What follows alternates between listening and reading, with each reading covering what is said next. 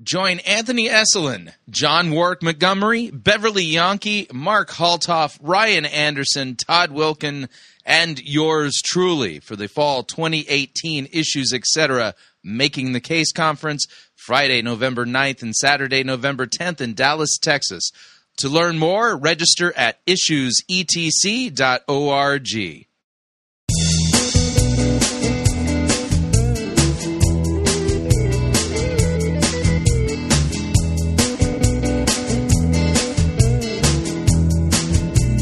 It's time for another edition of Fighting for the Faith, Tuesday, August 21st, 2018.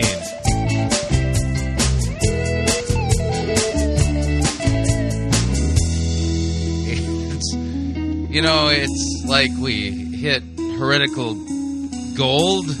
It's fool's gold, but man, today's episode... Hope you're sitting down. It's Cuckoo Banana Town, the podcast. Thank you for tuning in. You're listening to Fighting for the Faith. My name is Chris Roseborough. I am your servant in Jesus Christ.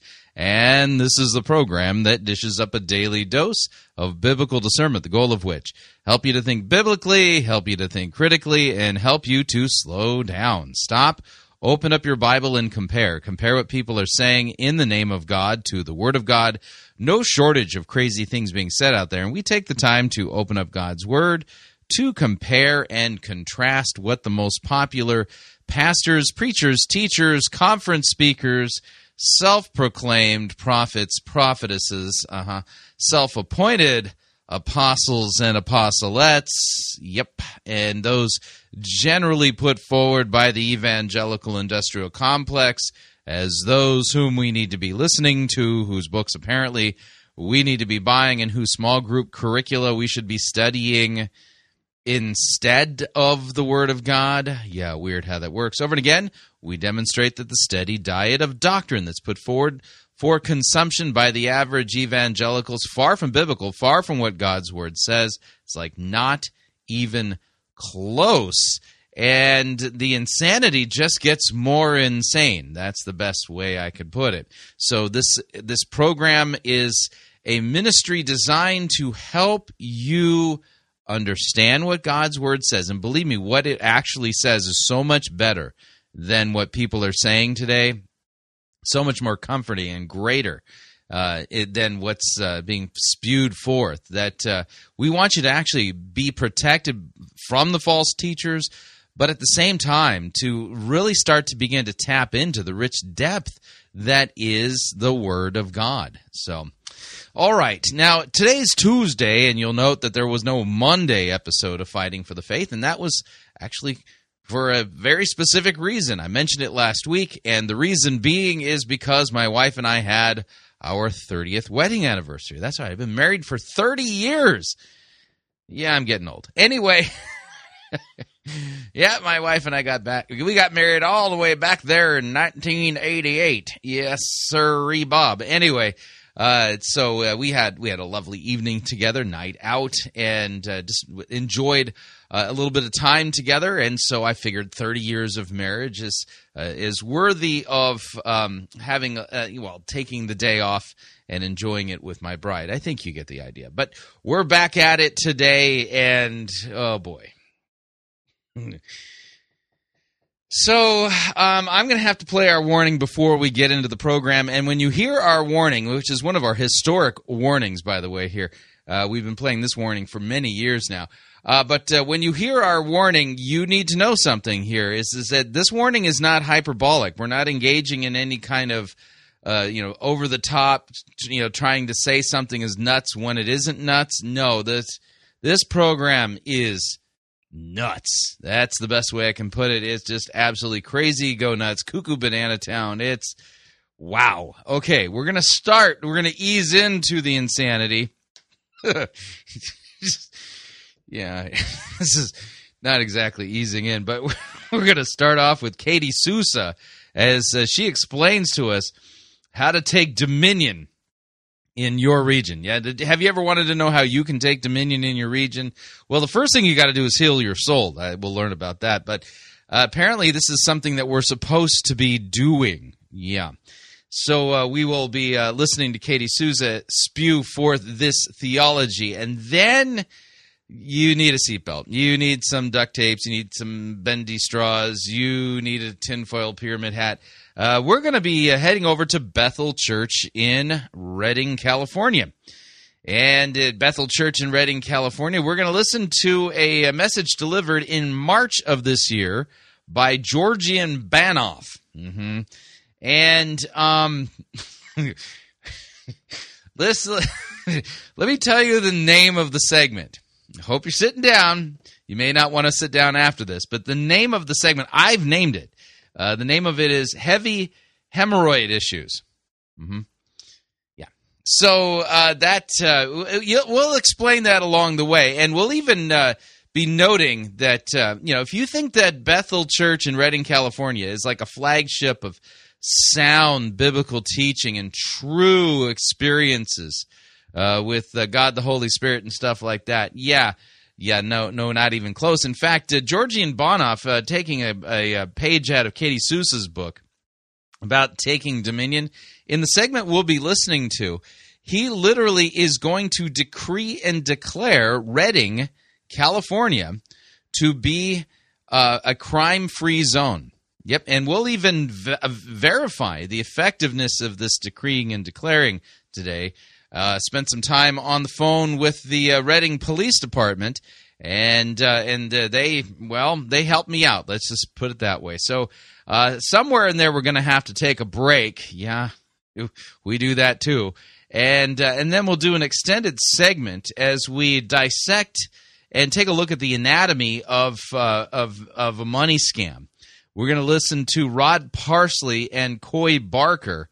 And how they literally fleece people, for money, twist God's word, and the way they do it. These guys are just sleazeball slick, is the best way I could put it. And then in hour number 2, we're heading down to Planet Shakers again as we listen to David McCracken explain to us about accessing heaven. Yeah, accessing heaven.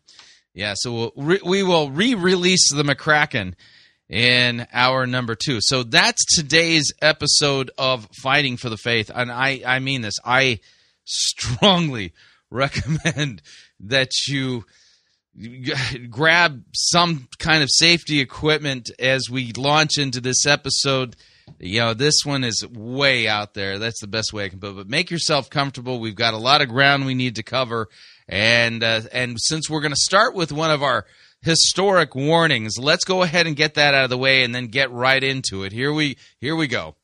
Warning, Fighting for the Faith can be dangerous to your health. Listening with caution is strongly urged while doing any of the following activities: operating heavy, deadly equipment, playing Farmville, or any time-wasting, brain-numbing activity. For sudden awakening at the sound of a particularly stupid eisegetical statement could cause neck strain. Drinking liquids, drinking hot liquids, having liquids too nearby, not having any liquids nearby. The following medical conditions have been known to occur while listening to Fighting for the Faith: cranial keyboard embedment syndrome, sinus nasal liquid spewment disorder, steering wheel pounding clenched fist strain, continual gaping dry mouth atosis, and frustrative disbelief brain explosion. Please take proper precautions. Drinking straws, padding, and duct tape are recommended. You've been warned. Here we go.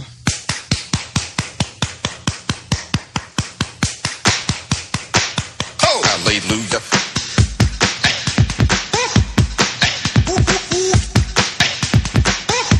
Get up right now.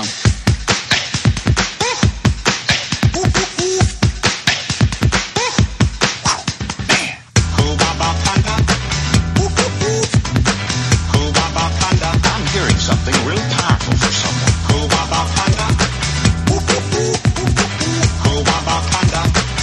And now listen to this.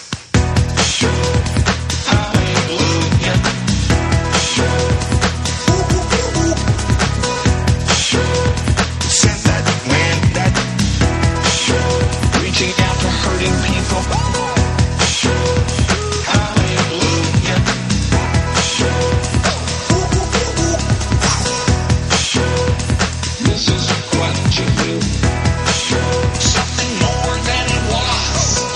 That's right. That's Robert Tilton and Hu Babakonda. So heading over to Katie Souza's YouTube channel, and we'll be paying close attention to the doctrine that she will be setting forth as she explains to us how each and every one of us can individually take dominion in our individual regions. Yeah, apparently this is a biblical doctrine. And we're going to note something here at the beginning. Katie Souza is not somebody who I have seen any evidence has met the biblical qualifications to be teaching anybody anything anywhere in Christ's church. Yeah, I mean, just because you go from cooking meth to, you know, claiming to be filled with the Holy Spirit doesn't actually qualify you to be a Bible teacher in Christ's church. You know, just kind of pointing out the obvious. But here's Katie Souza. Here we go. Hi, I'm Katie Souza, and you're watching Healing Your Soul, Real Keys to the Miraculous. Last week, you learned about how to get healed of all the wounds in your soul that were causing you and your family to catch every sickness that might be going around. Yeah, really. Where in the Bible do we learn how to heal every wound in my soul so that I don't catch a cold or a flu? Well, this week, we're going to be talking about getting dominion over regions of land. How many of you have ever... Yeah, I can't help it. It's that line from Monty Python comes to mind about, you know, huge tracts of land. Anyway, received a word that you were going to take your neighborhood, your city, or even your nation for Christ. How do you cultivate that kind of regional anointing? Believe it or not, you do it. I need to cultivate a regional anointing. What? Cultivate that kind of regional anointing.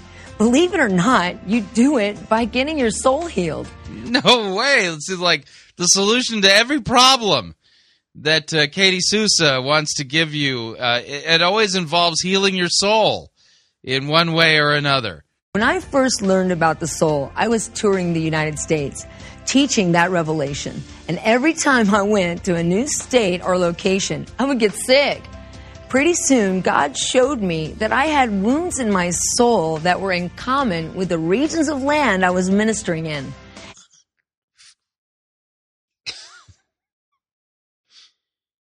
Oh, this is going to be a hard, and I mean hard. It's like, it's a finish. I mean, the stupid, it burns.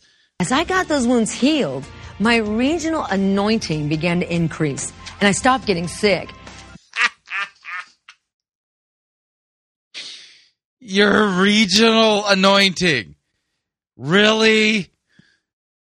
Seeing more miracles happening in my meetings.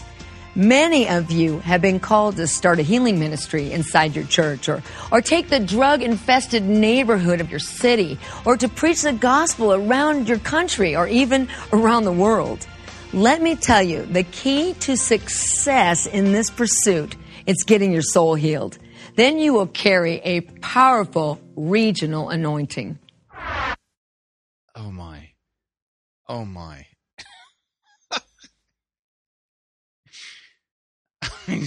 I'm just feeling like there was a great disturbance in the force, and a bazillion of my brain cells cried out all at once and then just died. Ah! And in this program, we're going to talk about how demonic influence can gain access to your life if you have a wound inside your soul that's in common with that spirit. Listen to what Jesus says in John 14, okay? It says this, I will not talk with you much more, for the prince, the evil genius ruler of the world is coming, and he has no claim on me. Now listen to this. He has nothing in common with me. He has nothing in me that belongs to him, so he has no power over me. Okay, you know, John 14...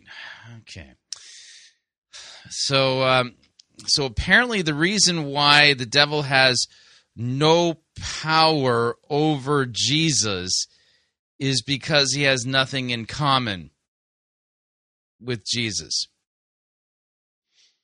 Okay, I'm looking for that text now. I'm stalling, as you can tell, as I scroll through John 14. Found it. It's at the end of the chapter. John 4:28. Context. Jesus said, "You heard me say to you, I am going away, and I will come to you. If you loved me, you would have rejoiced, because I am going to the Father, for the Father is greater than I.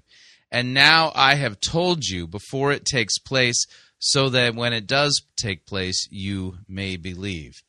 I will no longer talk much with you, for the ruler of this world is coming. He has no claim on me, but I do, as the Father has commanded me, so the world may know that I love the Father. Rise, let us go from here." Now, I'm not sure what translation she was reading from, but I'm pretty sure that the Greek ain't going to support her either. So I will no longer talk much with you. The ruler of this world is coming. Okay. Erkatai gar ha to cosmu. Okay. In archon. And he has no... Not okay, and he has no claim on me. Yeah, the Greek pretty much just spells that out, that the ruler of this world, that he has no claim on Jesus. I'm pretty sure that Katie Souza added some stuff there to the Bible. Let me back that up and see what she said again. I'll throw in maybe 25 seconds, see what she says. What Jesus says in John 14, okay? Says this, "I will not talk with you much more. Yeah. For the prince, the evil genius ruler of the world is coming, and he has no claim on me." Now listen to this. "He has nothing in common with me. He has nothing in me." Yeah, that's not what the text says at all. "That belongs to him, so he has no power over me." Yeah, you just added a whole bunch of stuff to the Bible that ain't there. The ruler of this world is coming. He has no claim on me. The end. That's pretty much all Jesus said there. You added a whole bunch of other words, Katie. Think about it. Amen. Jesus saying, look, Satan's coming, but I don't have anything in me that's in common, so he has no power over me. There was nothing in Jesus' spirit. There was nothing in Jesus' soul. There was nothing in Jesus that was in common with the enemy, and that is why the enemy had no power over him. Oh, yeah. See, it had nothing to do with the fact that, Jesus is, God in human flesh. The Son of God incarnate. The reason why is because Jesus didn't have a wounded soul, and therefore he had nothing. Notice by adding to the biblical text that Katie Souza has discovered in the Bible by putting it in there. It's kind of like finding Easter eggs that you put in your backyard. A month or so ago, he said, "Oh, look, I found an Easter egg." You put it there. Yeah, you just forgot about it. Anyway, so she put this into the biblical text, and then discovers in the Bible the doctrine of, as long as you don't have anything in common with the territorial spirit thingies, then your healed soul can then do powerful things like Jesus' soul did, because he had nothing in common with the devil. Oh my goodness. He came as a man. And he's showing us in this statement how... Yeah, actually, Jesus is the God-man. Let me give you a text on that real quick. Romans chapter 1 says this quite succinctly. Here's what it says. I'll start at verse 1, just because of the context. "Paul, a servant of Christ Jesus, called to be an apostle, set apart for the gospel of God, which he promised beforehand through his prophets in the Holy Scripture concerning his Son, who was descended from David according to the flesh, and was declared to be the Son of God in power according to the Spirit of holiness by his resurrection from the dead." You see, Jesus is, yeah, he's got a divine nature and human nature, and there's not two Jesuses, there's only one. He's the God-man. So, you know, what she's saying here is false Christology, straight up. We as men can have total power over the enemy. We will when we have nothing in common with the enemy. Right, so you got to heal your soul so that you have nothing in common with the enemy, and then, you know, you'll be just like Jesus, who came to us as a man. This woman's a rank heretic. She has no clue what she's doing. She's going to have to explain all of this to the God-man Jesus when she stands before him on the day of judgment, and explain all of these blasphemies that she's spewing. And she has no authority whatsoever to actually be teaching anybody anything in Christ's church. Wow, is all I have to say. Moving along, remember, we're still under our warning.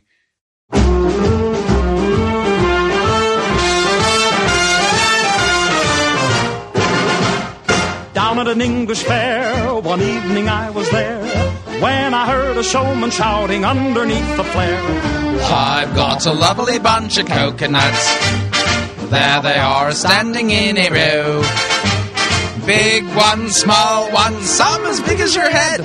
Give 'em a twist, a flick of the wrist, that's what the showman said. I've got a lovely bunch of coconuts, every ball you throw will make me rich. There stands me wife, the idol of me life, singing roll a bowl a ball a penny a pitch.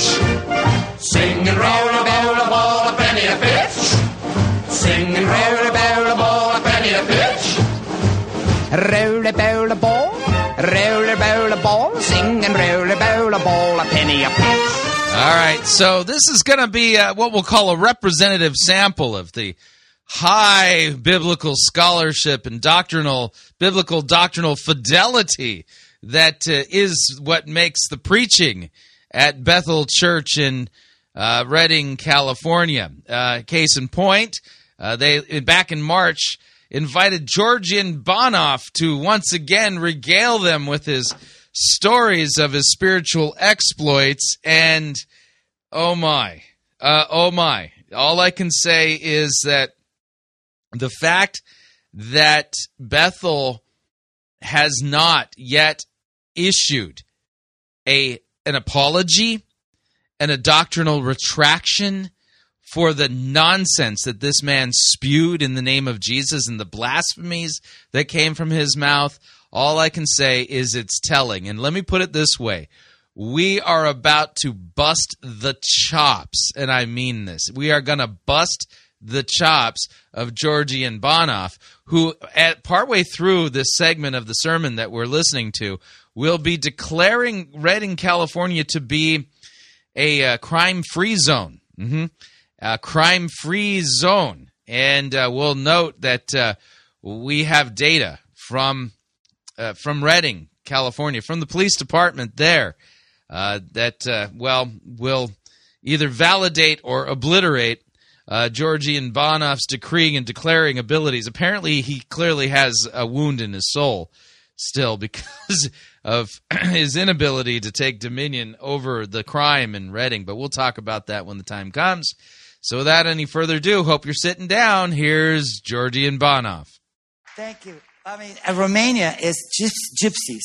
Just 3 million gypsies. Bulgaria has many. So one of his favorite people, and they're mainly... Now, he's going to talk about a city in Bulgaria and make claims that no one's verified yet.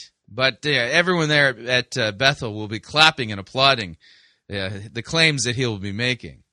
Garbage collectors and they're hard workers, actually, or cherry pickers or something like that. In Bulgaria, they're the rose pickers, because Bulgaria, in the middle of Bulgaria, is the largest rose valley of rose of the world, and all French perfume comes from Bulgarian roses. And gypsies are the pickers. And it's a hard work. You can only pick for rose oil between like 4 or 5 in the morning when the dew comes.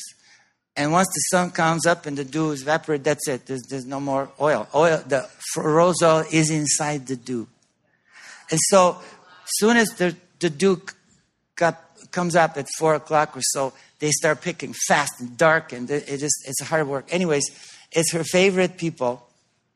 I say her, it's mine too, but I've adopted them because she's in love with the poorest of the poor. So we go there every year. And now he's talking about his wife, Winnie. This particular neighborhood, violent neighborhood. I mean, selling women and pimps and drug lords and so on and so forth, violent. And yet there's a little church there that just loved Jesus. And they, in 95, we brought this corporate anointing. Joy. Yeah, that would be the so-called Toronto blessing. Joy and love and, intoxication in Holy Spirit. How many love that? Where in the Bible does it talk about intoxication in the Holy Spirit? And it actually doesn't say that in the day of Pentecost. Neither Peter nor any of the other apostles who were filled with the Spirit, with tongues of fire on the day of Pentecost, were actually behaving in a drunken fashion. Mm-hmm. Woo! You don't bother me to get intoxicated any time. It doesn't interrupt me at all. Or if you rejoice or anything. What bothers me more is like, so go ahead and just get intoxicated in the Spirit anytime you like there at Bethel, while Georgian is teaching, because he would rather have you do that than what he's demonstrating right now. No, I'm kidding. I don't care what you do. I'm just too drunk to care. Anyways. I'm just too drunk to care. Yeah, fruit of the Spirit is love, joy, peace, patience, kindness, gentleness, self-control. Apparently he's lost that. Oh, so the leader of this little church, it was all Muslim, the whole neighborhood, just on fire for Jesus, and he loved this anointing, and so he says, come to our neighborhood and give us this blessing, and so we did, and it hit this young leader, and the whole little church just exploded. And because we do every night meetings. Part of this anointing is intoxicated and addictive. Intoxicating and an addictive anointing. Where in the Bible are we led to expect that God the Holy Spirit would do that? You're addicted to His presence. I'm not joking. Thank God for you, because it would be a lonely night. Imagine tonight without this. Thank you. Thank you, Pastor Bill, for stirring it, for wanting it, for encouraging it. Wow. And so anyway, since this anointing has fallen, we minister every night because people are hungry for this every night. Monday, Tuesday, Wednesday. And now there's people somewhere in the back there completely losing it and just laughing uncontrollably. With these crazy students, they're just riotous,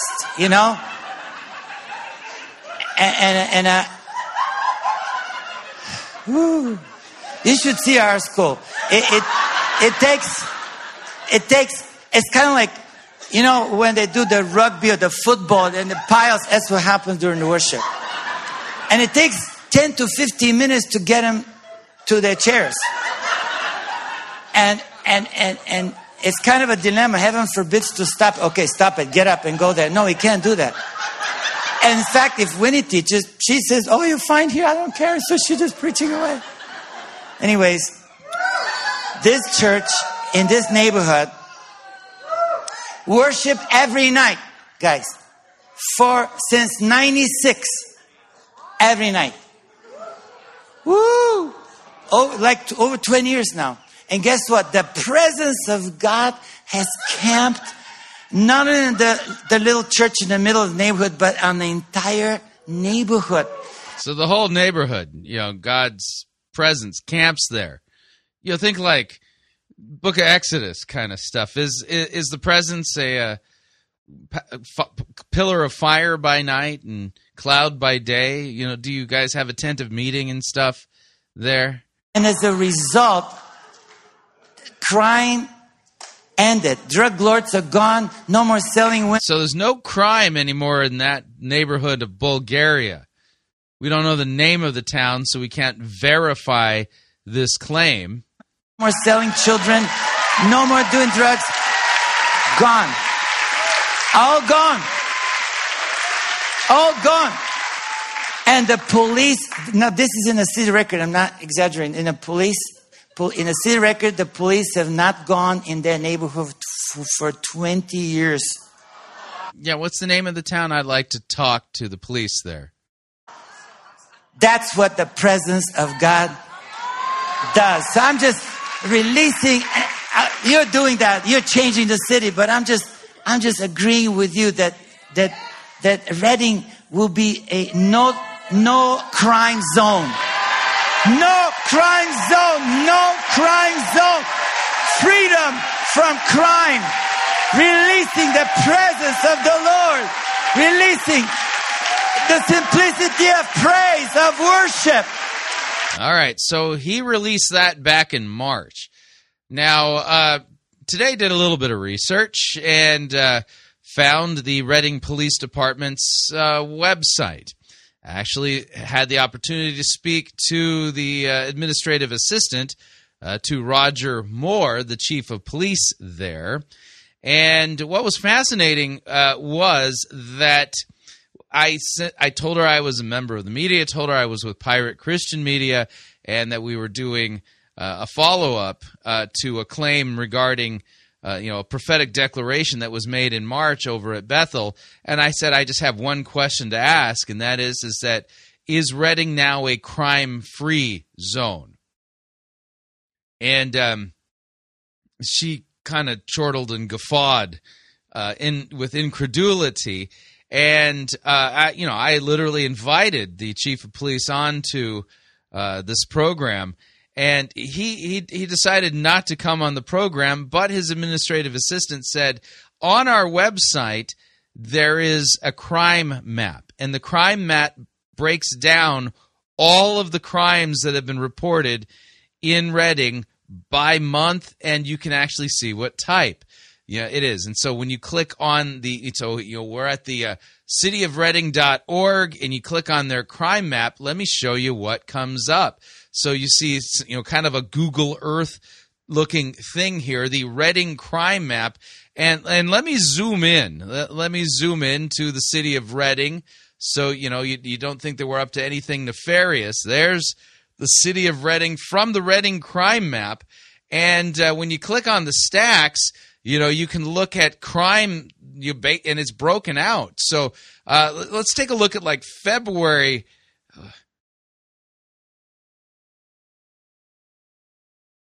Wow, sounds like the city of Chicago. Anyway, we'll look at the month of February, the month before they released this declaration that Redding was going to be crime-free. And you'll note you can click on the different things here. On February 6th at 2 a.m., there was a theft, and you kind of get the idea of where it took place. It was another theft there.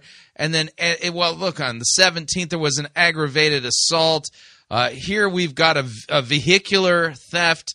And you'll note, it just really looks like there's a lot of criminal activity that went on there in February of this year.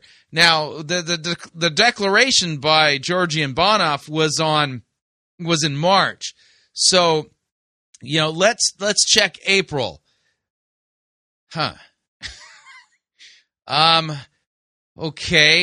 let's check May. May should be crime free because Redding is now a crime free zone. Let's check.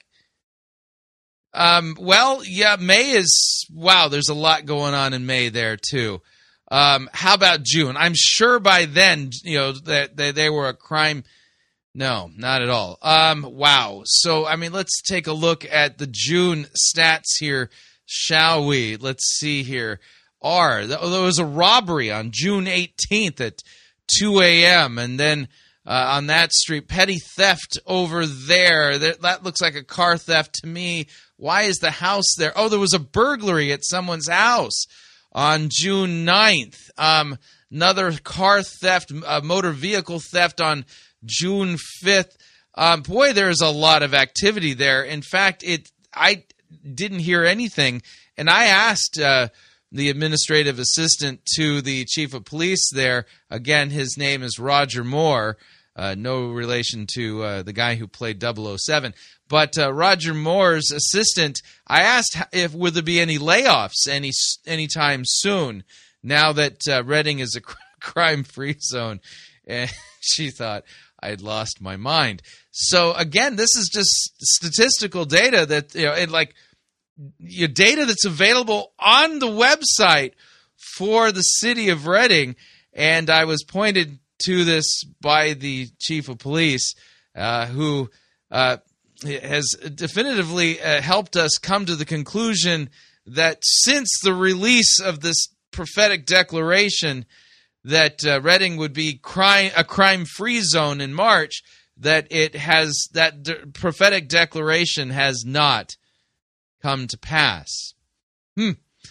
All right, we're going to pause the stories here of Georgian Banov, and we'll get back to them on the other side of the break. If you'd like to email me regarding anything you've heard on this edition or any previous editions of Fighting for the Faith, you can do so. My email address is talkback@fightingforthefaith.com, or you can subscribe on Facebook, facebook.com/Pirate Christian. Follow me on Twitter, my name there @Pirate Christian. Quick break. When we come back, the finale of Georgian Banov's stories, including heavy hemorrhoid issues, and then we'll get to Rod Parsley and Coy Barker. Stay tuned. Don't want to miss them. We'll be right back. Peter, James, John, and Paul are all dead. That means there are no living apostles in the church today. You're listening to Fighting for the Faith. You're listening to Pirate Christian Radio. We'll be taking your false doctrine now.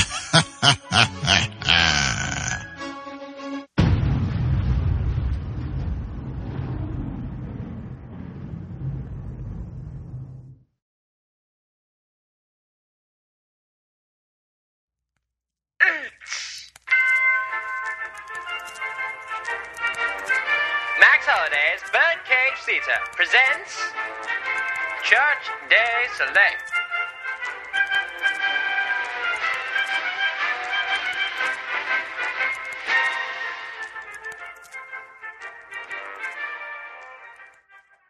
Hey guys, it's Rex here. I know that you've all been hearing about Stephen Furtick's latest book, Greater. Well, I took the time to check it out, and I have to say that I was greatly underwhelmed. For example, in his book, he talks about Elisha burning his plows in order to follow Elijah.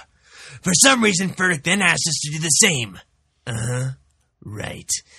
Furtick only gave you half the story. Where in your book does it tell everyone to sacrifice their oxen and cook their carcasses over your burning plows, Furtick? Nowhere. That's why I'm taking it one step further with my new book, Greater Than or Equal To. You think Furtick's book was bad? Well, my book will do it better. I'm not a wimp like Furtick. I do it all. That's right. Not only did I burn my plows like Elisha, but I took my oxen and I sacrificed them with my bare hands. I moved on from that, and I'm now living it up like John the Baptist. I wear a camel's hair jacket with my Bible pants and eat locusts with wild honey. I added some chipotle sauce for flavor. I guess it worked.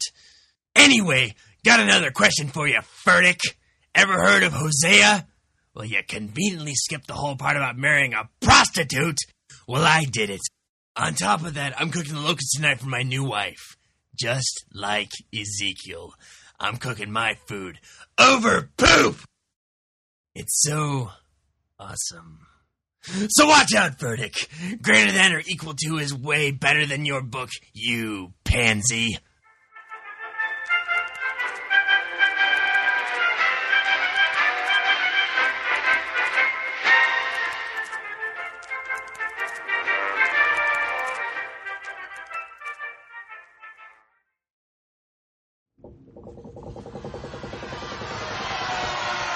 Oi, Captain, we got ourselves a heretic.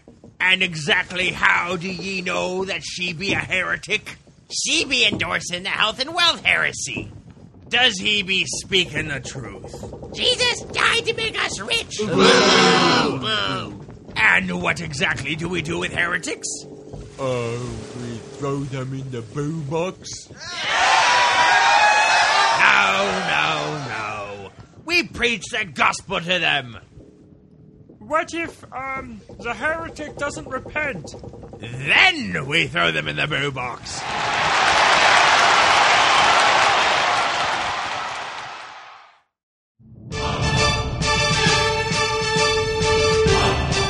To err is to heretic. To R is to pirate. Get yourself over to www.piratechristianradio.com/Reformanda and purchase yourself a copy of the game Reformanda and join the fight for the faith today.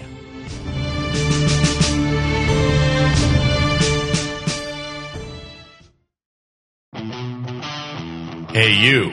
Yeah, you. Listening to this program right now. Have you ever found yourself wishing there was more Fighting for the Faith content that you could listen to and share with your friends? Well, you're in luck, because we now at Pirate Christian Media have a YouTube channel that we upload content to on a weekly basis. We got programs like Twist Busters, You Don't Have to Be a Cessationist, Messed Up Church, exclusive Skype interviews, Pirate Gang Conversations, and our most popular segment, Dumpster Fire.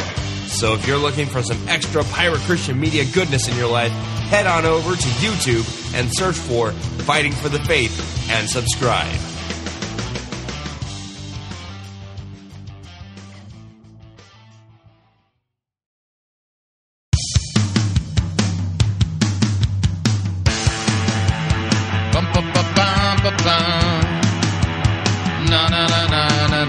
All right, we're back.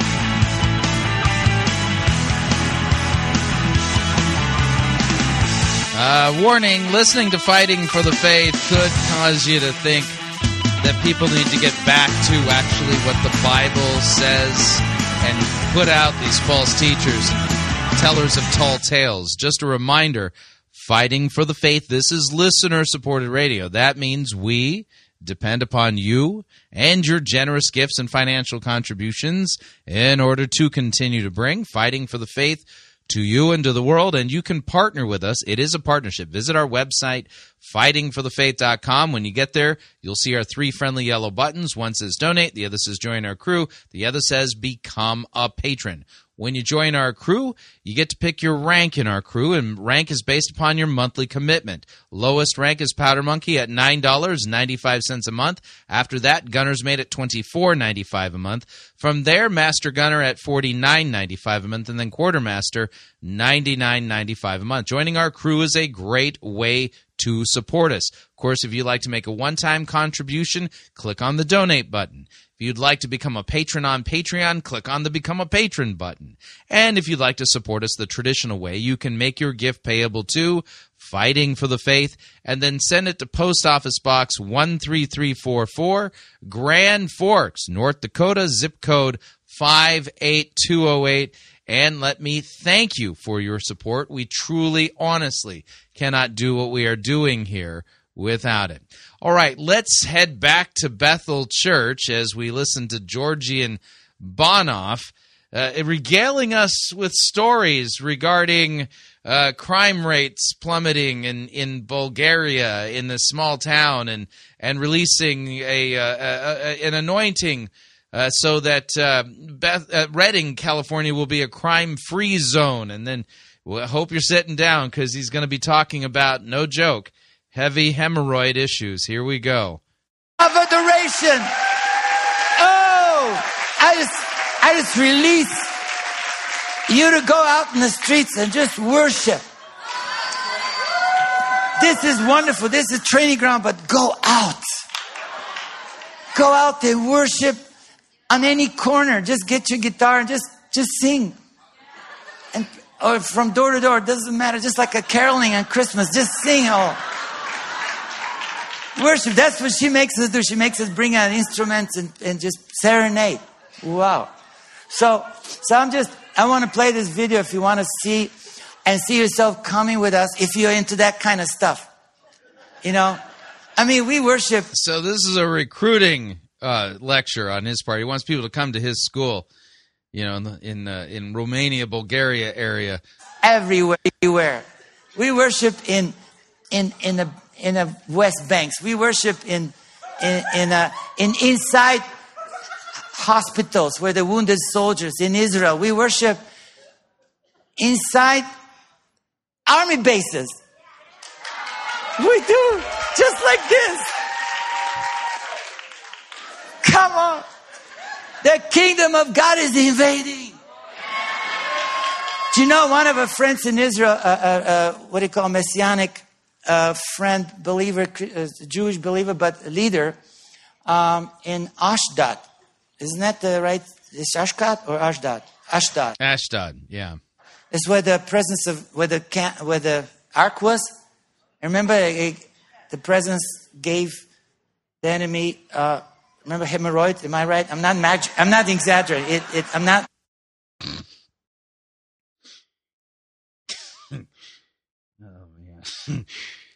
So the presence of God gave the enemy hemorrhoids.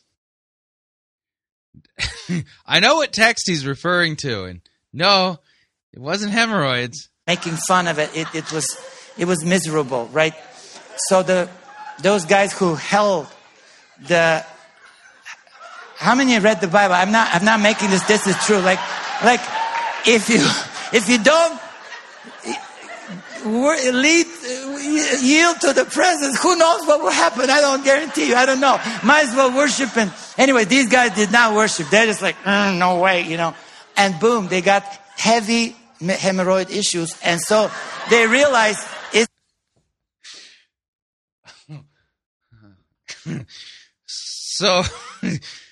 So the people in Ashdod refused to worship. So God gave them heavy hemorrhoid issues. No, no, that's not how that went down. The text in question is found in 2 Samuel, and we'll note in 2 Samuel chapter 5, and in 2 Samuel chapter 4, if you want to read the context, the children of Israel lost a battle against the Philistines, and this was really God's judgment against the high priest and his sons, Hophni and Phinehas, who were fornicabulating with the women at the tabernacle, and the high priest did nothing to stop them. And so God actually had Samuel, you know, spoke to Samuel and gave a prophecy that God was going to judge, the house of Eli for this sin. And so the Ark of the Covenant was captured in the battle. That you can read that in 1 Samuel 4. Here's what happens. And the Philistines capture the Ark of the Covenant and bring it into their territory, bring it into their land. And we'll read what happened. When the Philistines captured the Ark of God, they brought it from Ebenezer to Ashdod. Then the Philistines took the Ark of God and brought it up into the house of Dagon and set it beside Dagon. Dagon is a false god, kind of looks like a merman. He's kind of like a half fish, half man kind of guy. And so when the people of Ashdod rose early the next day, behold, Dagon had fallen face downward on the ground before the ark of Yahweh. So they took Dagon, put him back in his place. But when they rose early on the next morning, behold, Dagon had fallen face downward on the ground before the ark of the Lord. The head of Dagon and both of his hands were lying cut off on the threshold. So much for coexisting, right? Yeah, Yahweh doesn't coexist with false gods. Only the trunk of Dagon was left to him, and this is why the priests of Dagon and all who enter the house of Dagon do not tread on the threshold of Dagon in Ashdod to this day. The hand of Yahweh was heavy against the people of Ashdod, and he terrified and afflicted them with, and here's the word, techor, with tumors. That's the actual word, techor, tumors, both Ashdod and its territory. And when the men of Ashdod saw how things were, they said, the ark of the God of Israel must not remain with us, for his hand is hard against us and against Dagon our God. So they sent and gathered together all the lords of the Philistines and said, what shall we do with the ark of the God of Israel? And they answered, let the ark of the God of Israel be brought around to Gath. So they brought the ark of the God of Israel there. But afterward they brought it around. The hand of the Lord was against the city, causing a very great panic. And he afflicted the men of the city, both young and old, so that tumors, techor, broke out on them. And they sent the ark of God to Ekron. But as soon as the ark of God came to Ekron, the people of Ekron cried out that they had brought around to us the ark of God of Israel to kill us and our people. So they sent, therefore, gathered together all the lords of the Philistines and said, send away the ark of the God of Israel and let it return to its own place, that it may not kill us and our people. For there was deathly panic throughout the whole city, and the hand of God was very heavy there. And the men who did not die were struck with tumors, not hemorrhoids, and the cry of the city went up to heaven. So that's the story. They ended up sending the ark of God back, and they had made golden rats and golden tumors, as an offering to God when they sent it back. But Georgian Banov is under the belief that they refused to worship God, and so God gave them heavy hemorrhoid issues. I'm going to back that up just a little bit. Listen again. Do you know one of our friends in Israel, messianic friend, believer, Jewish believer, but leader in Ashdod? Isn't that the right? Is Ashdod or Ashdod? Ashdod is where the presence of where the ark was. Remember.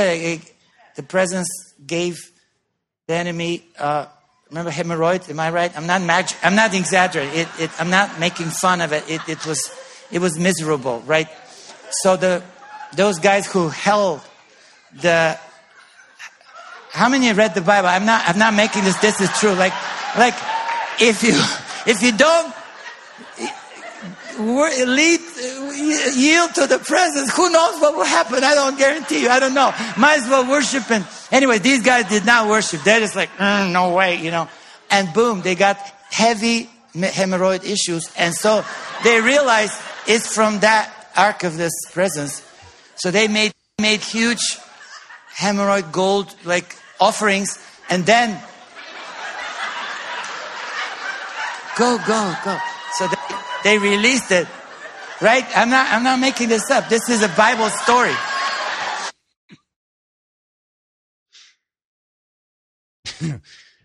So there you go. First time ever taught in the history of Christianity and even Judaism, the story of the heavy hemorrhoid issues that afflicted the Philistines of Ashdod and Ekron and Gath because of the refusal to worship the Lord. Yeah, nothing but solid, top-notch biblical scholarship going on there at Bethel Church in Redding, California. What an embarrassment. They need to issue an apology to the entire body of Christ and everybody there for the nonsense that they permit to be spewed forth from their stage. You can't even call that a pulpit. Moving along. Don't want no loving, don't want no kissing, don't want no gal to call me honey. Don't want my name in the Hall of Fame, just want a big fat pile of money. Give me that almighty dollar for that lettuce, hear me holler. Give me buckets full of ducats, let me walk around and waller in Mazuma, El Dinero, wanna be a millionaire. Give me money. I want that green ammunition, that's the stuff for which I'm wishing. Fill my closets with deposits, I'm a demon in addition. Give me shekels, give me pesos, let me see their smiling faces. Money. I wanna get me a suit that's made out of loot and whistle to wear it in green. I got that monetary itis, like to be just like King Midas. Want that golden touch is what I mean. Give me that old double eagle, want that tender that is legal and financially, substantially, any sum I can inveigle. Want to live in regal splendor with that loving legal tender. Money. Yeah, that's Dr. Teeth and money. Yeah. So we're heading over to the website for Rod Parsley and his program titled Breakthrough. And we're going to listen to literally one of the most sleazeball attempts at basically fleecing people and manipulating God's word for the purpose of making money, basically exploiting people with false words. That's literally what we're going to be seeing or hearing. And we'll be listening to Rod Parsley and his partner in crime, Coy Barker, as they try to explain to people how this is the season, that something's going to change, and God's going to do abundantly more than you could ever possibly think or imagine. Oh, it's all going to come true for you. Yeah. And what they're really up to is making a lot of money. That's what this is all about. Here we go. You know, there are just those moments, aren't there? Yeah. First time you met your spouse. Yeah. Moments. First day of school. Yeah. Quite a moment. Yeah. When you first felt God place his hand on your heart to welcome you into his kingdom. The first time I felt a televangelist's hands on my wallet. It was a moment. Indeed. Quite a moment. You're in for one of those today on your breakthrough. Just get ready. I'm ready. I'm not shouting. I'm not running. I'm not screaming. No. Because the anointing is just too heavy right now. Yeah, see, and there's Coy Barker, it is. Yes, the anointing's too heavy for me to shout. Oh, it just is. And so now they're bouncing off of each other. What do you mean the anointing's too heavy for you to shout? What kind of nonsense is that? And so already the manipulation has begun. So he's put the bait out, trying to draw you in. And Coy Barker is there going, oh, yes, I affirm that what this fellow is saying is 100% real. It's totally true. Yeah, wait till you see the money on Coy Barker's body and his wardrobe. Wow, this guy is impressive in that sense. But we continue. Right now, to take you from where you are. Yeah. Not just to where you dreamed you'd be, right? Just a little bit beyond. That's right. Your wildest imaginations in God. That's right. Yeah, that's right. He's going to take you just a little beyond your wildest imaginations. Playing on people's greed, and note the gold rim glasses that Coy Barker is wearing. And how much do you think that suit cost? Boy, okay. God's a God of moments. He's a God of timing. He's a God of purpose. He's a God of design. He's a God of intention. Mm. And his intention for you is spelled out right here. That would be repentance. God's intention is for us to repent, to be forgiven of our sins through the shed blood of Christ, and bear fruit in keeping with repentance and good works, and love towards neighbor. Yeah, that's what we're called to. Be in health and prosper in every area of life, in all things that pertain to life. Now, let me point out what he just did there. He misquoted 3 John, and this is a famous twisting of Scripture that televangelists of Rod Parsley's ilk engage in. And so if you you have your Bible, you can open to 3 John, or you can just take a look on my screen. 3 John is a very short epistle. It's a letter, one chapter long. And watch what happens here.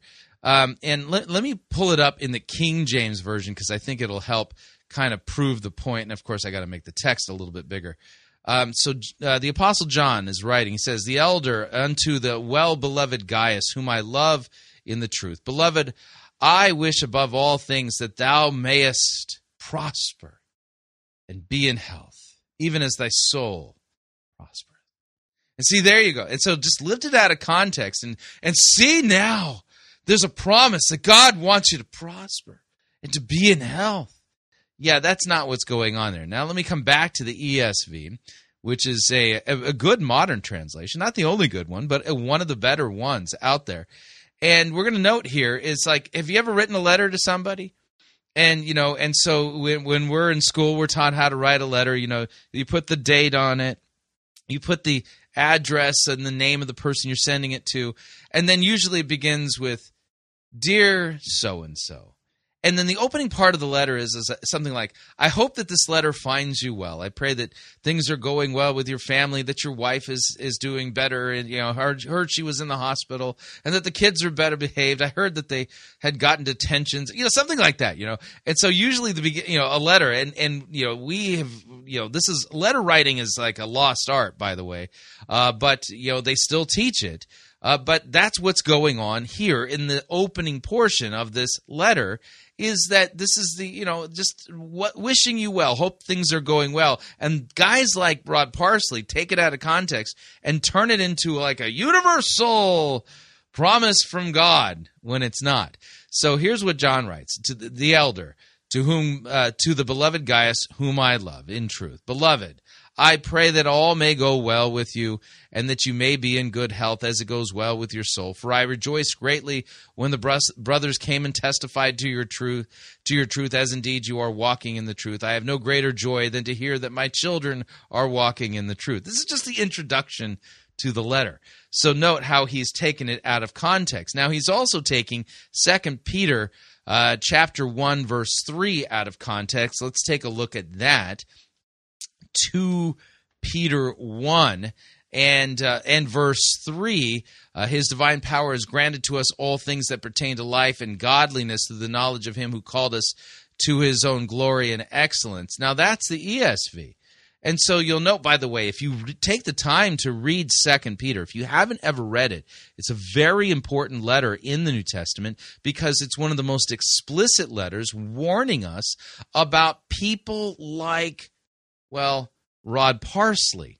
And, you know, and so you'll note when we just read this, you know, just read it in passing, it didn't say anything about any promises that God's going to bless us, you know, with wealth or health or anything like that. In fact, let me read a few portions of 2 Peter here to kind of lay our groundwork. 2 Peter 1:1, Simon Peter, a servant and apostle of Jesus Christ, to those who have obtained a faith of equal standing with ours by the righteousness of our God and Savior Jesus Christ. Great Christology here, by the way.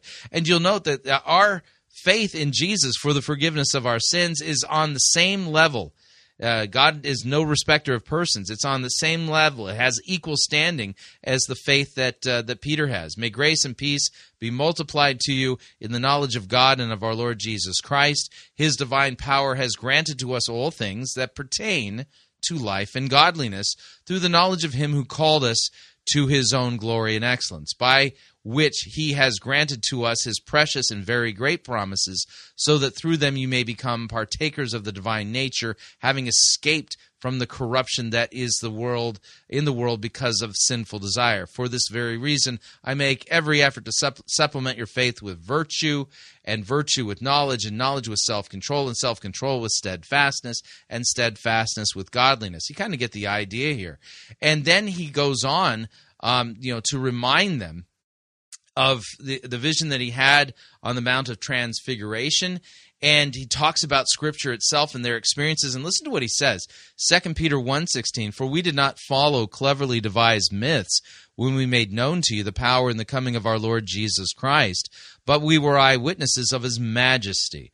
For when he received honor and glory from God the Father, the voice was borne to him by the majestic glory, saying, 'This is my beloved Son, with whom I am well pleased.' We ourselves heard this very voice borne from heaven, for we were with him on the holy mountain. And we have a prophetic word more fully confirmed, to which you will do well to pay attention, as to a lamp shining in a dark place, until the day dawns and the morning star rises in your hearts, knowing that first of all, that no prophecy of Scripture comes from someone's own interpretation, for no prophecy was ever produced by the will of man, but men spoke from God as they were carried along by the Holy Spirit." So here, Peter is pointing us, as he's getting ready to go to his death, and he's writing this very shortly before he was martyred, and he was martyred by being crucified upside down. And the reason he was crucified upside down is because he did not consider himself worthy to suffer the same type of death as Jesus did. And so upon his protestation, they decided to crucify Peter upside down, which took longer for him to die that way, by the way. And so as he's getting ready to go to his death, he's pointing us back to the written word of God. And then in chapter 2, listen to this, 2 verse 1, "But false prophets also arose among the people, just as there will be false teachers among you, who will secretly bring in destructive heresies, even denying the master who bought them, bringing upon themselves swift destruction. And many will follow their sensuality, and because of them the way of truth will be blasphemed. And in their greed, they will exploit you with false words. Their condemnation from long ago is not idle. Their destruction is not asleep." And so what we're going to see here is an example of the very thing that Peter warns us about. As, you know, Rod Parsley and Coy Barker, they're going to be exploiting people with false words in greed, because this is all about making money. But fascinating that he would invoke 2 Peter. You know, that's some dangerous work for a false teacher to do, because what if somebody actually ended up reading the whole letter? Then their gig would be up. But the reason why they're so confident is because so many people are biblically illiterate, even within the visible church, within visible Christianity. They have no worries that anyone's going to confront them regarding what they're doing here. So they continue. Life and godliness already provided for you. Right. Today, something's going to happen to give you... Now, did you hear that? That's Coy Barker supposedly speaking in tongues, but that's not tongues. That's gibberish. You read Acts chapter 2. The gift of tongues is the miraculous ability to speak in a human language so that you can proclaim the gospel to somebody in their own native language. So it's a language you've never studied. So, if, for instance, you were traveling and and somehow God gave you the true biblical gift of tongues, and there was somebody there from Swahili in your presence, and all of a sudden you spoke perfect Swahili to preach the gospel to them, that's the gift of tongues. But sitting there going, that ain't tongues. That's just gibberish. And this is all part of a con show, by the way. Access to everything you need. Speak. Access. That's a word for you right now. Big word. Access is being made available to you today. Oh, wow. Access is being made. Really? Oh, I hope. Oh, and so note now here that they actually kind of put a timeline on this. Is the access is available today. Today. Now. You got to act now, man. This access may not be here in just a few hours. So all of the manipulation techniques, they're playing on your greed or playing upon your bad circumstances, promising you things that God has not promised. And it's access is being offered to you now. Yeah, this is all a con. So get ready for it. You're going to have to get your heart wide open. Some of you are already saying, I'm going to get it. Today's my day. I'm going to get it. You know, I feel like I've won the Christian lotto. Oh, yay! I'm finally going to get it. It's my turn to win. The ones we're talking to. Dr. Barker, thanks for being back with us. You, Pastor. Now, I know a little bit about where you're going, but I don't know the whole path. So I'm ready to get started. Amen. Take us into that place. God has prepared this moment. Mm-hmm.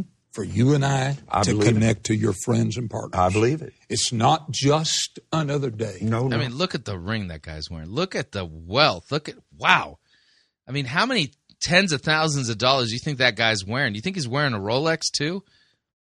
God moment. Mm-hmm. When he started this ministry just then, he said there are moments. Yeah, moments. If I've ever heard the voice of God. And it sounds like you haven't. This is it. Doors. Oh, if I've ever heard, this is the moment, man. You don't want to miss the moment. Ah, quick, honey, where's my credit card? I don't want to miss the moment. Mm-hmm. Yeah. Going to open. Things are going to happen. You're going to say, how in the world? What things are going to happen? There's going to be a supernatural favor that is going to cover you like a blanket. Jesus. Like a snuggie? Wow. Supernatural snuggie is coming. Woohoo! Wow. Wait a second. Why should I believe that a supernatural snuggie is on its way to me? And those that have resisted to give you what's supposed to be in your hands already. Right. Oh, yeah. See, I'm a victim. I would have this wealth already if it wasn't for them. Yeah. No, oh, man, this is manipulation par excellence. And again, it's all about getting money out of your bank account and into theirs. Yeah, we continue. Is going to give you a promotion and open a door for you can't not open. The Spirit of God is so heavy on this program right now, this very moment. Listen carefully. Paul said it like this, 1 Corinthians 2:9. He said, your eyes have not seen. Oh, God. Your ears have never heard. No. It's never entered into your natural heart. Never. What God has already prearranged and prepared for you.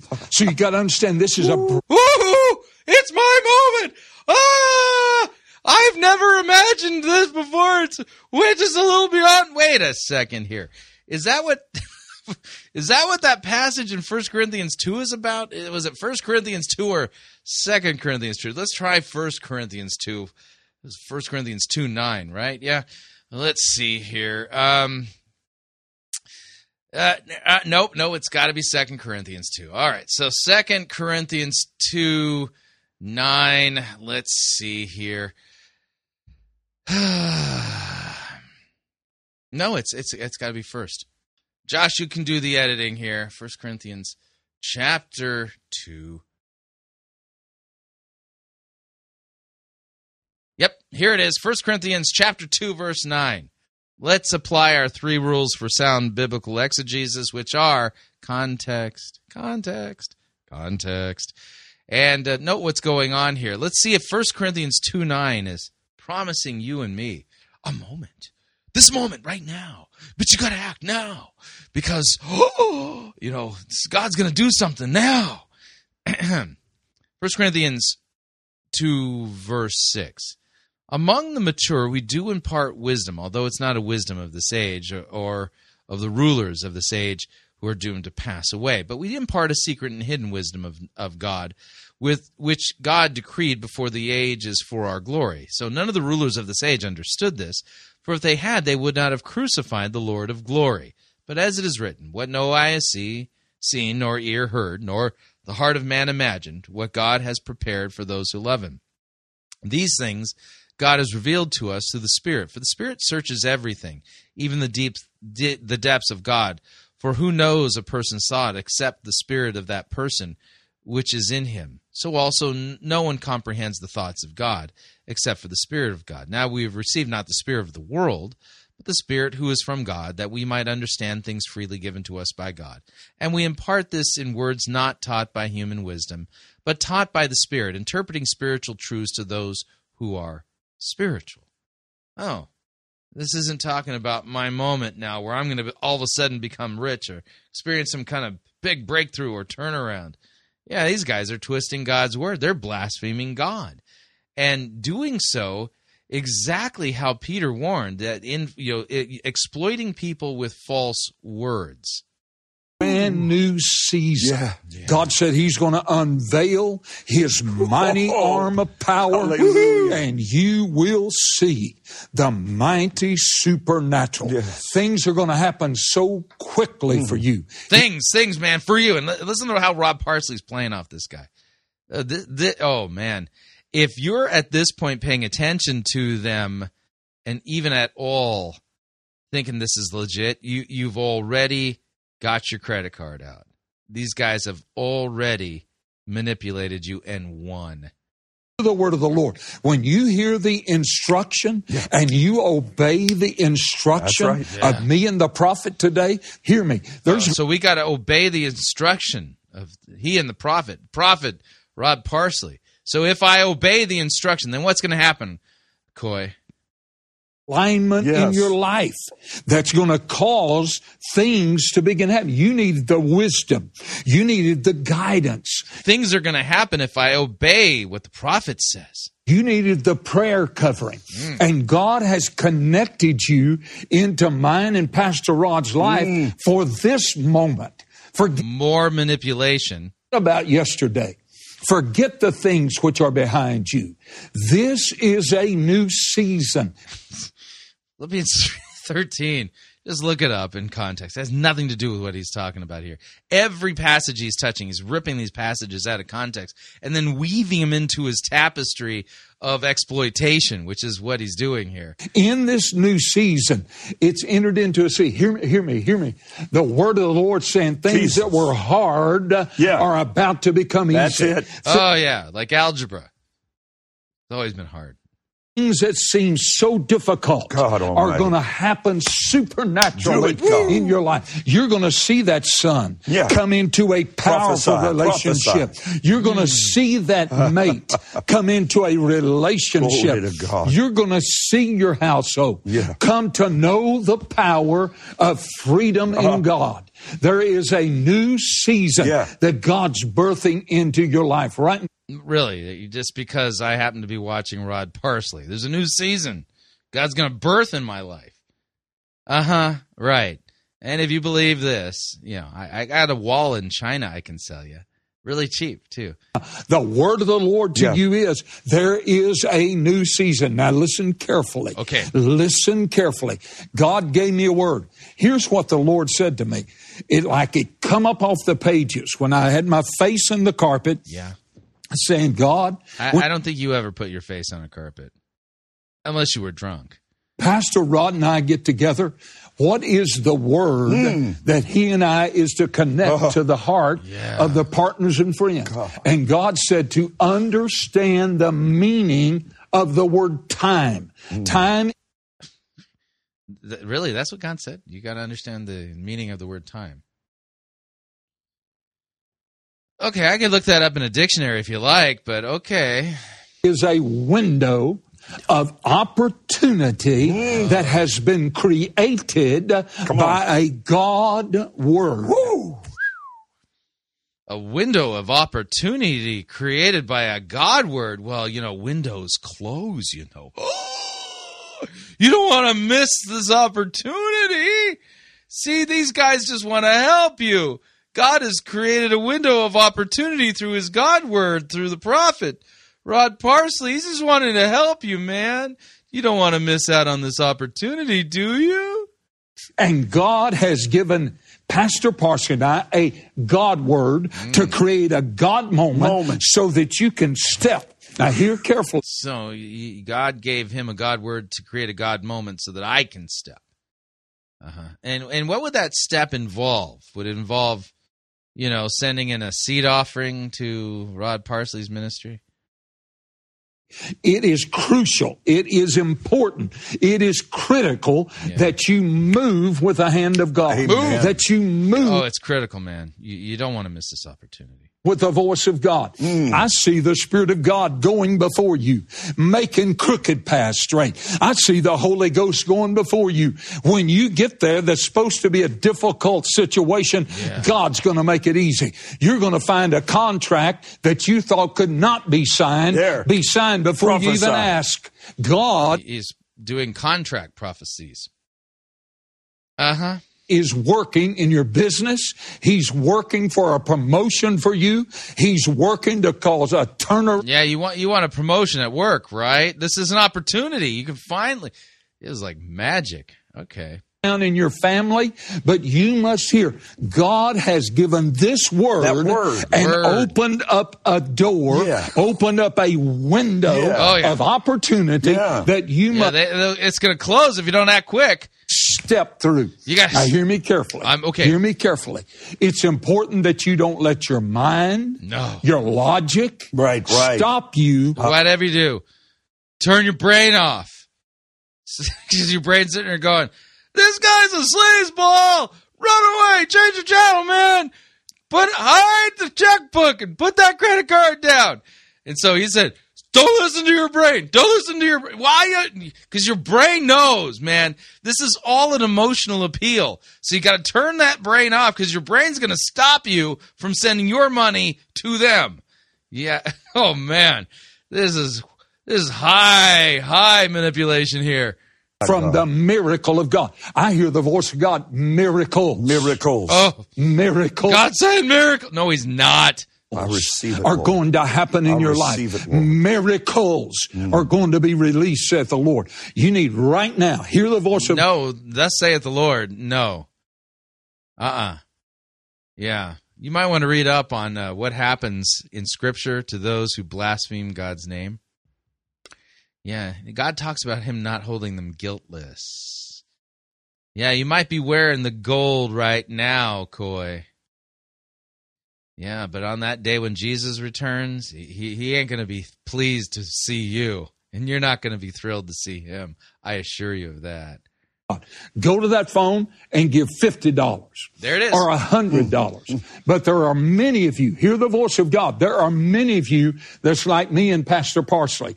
You have to sacrifice $1,000 and say, God, in this new season, to activate, to step through the window, I am going to give a $1,000 sacrifice. Yes, do I need to say any more? These people are utter charlatans. There's only one reason why Rod Parsley's breakthrough is on television and on the internet. And it has nothing to do with making disciples, calling you to repentance and the forgiveness of sins, and instructing you in what Scripture says. There's only one reason that if that program exists. It's to whip you up into an emotional frenzy to get you to believe with your emotions. I feel this is from God. And, the prophet has got a word from God and the word is miracles, but I got to act. I got to sacrifice $1,000. You understand that Scripture teaches us to pray to God, our Father who art in heaven. Holy is your name. You see, for everybody who's a Christian, God is their Father in heaven. We are adopted children of God because Christ has bled and died for our sins and redeemed us from slavery. And God cares for us as a father to us. We don't need to purchase his provision. We don't need to purchase or sacrifice money in order for God to give us the good things that we need. And by the way, wealth isn't all that it's cracked up to be. God hasn't promised you wealth. In fact, in that same prayer that I began, we pray this, Lord, give us this day our daily bread. And that's what we pray for. We don't pray for super abundance or any of that nonsense. We pray for God to give us daily bread so that we can feed ourselves, clothe ourselves, take care of ourselves and our children, and also have a little left over so that in generosity we can care for others. Rod Parsley is a snake. And he is doing the epitome of what, well, Peter said. He's a man who exploits you with false words in his greed. That's what he's all about. All right, we're up on our second break. If you'd like to email me regarding anything you've heard on this edition or any previous editions of Fighting for the Faith, you can do so. My email address is talkback@fightingforthefaith.com, or you can subscribe on Facebook, facebook.com/Pirate Christian. Follow me on Twitter. My name there @Pirate Christian. Quick break. When we come back, we're going to re-release the McCracken. Head down to Planet Shakers and listening to his message titled Accessing Heaven. Stay tuned. Don't want to miss it. We'll be right back.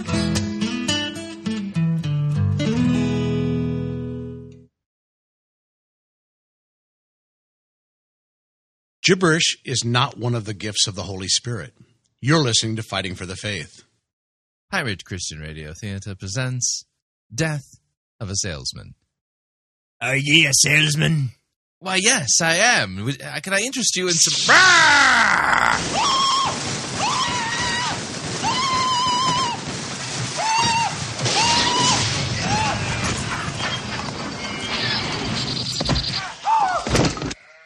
You're listening to Pirate Christian Radio. Hi, Chris Roseborough here to talk about our longtime featured advertiser, Cheapo Air. Doesn't matter if you're traveling for business reasons or for pleasure. Doesn't matter if you're traveling within the United States or abroad. Cheapo Air is the place for you to save literally hundreds of dollars on your airfare, hotel rooms, and rental cars. Visit our website, fightingforthefaith.com. On the side of our website, you'll see our ad banners. Look at the ad banner for Cheapo Air and look on it. There's a promo code. Write the promo code down. Click on the ad banner, and then book your travel at the Cheapo Air website, and you'll have the opportunity to enter that promo code for additional savings. Again, fightingforthefaith.com. Write down the promo code, click on the ad banner, and save money on your airfare, hotel rooms, and rental cars today. Hey everyone, it's Rex here to tell you about a product that I use on a daily basis.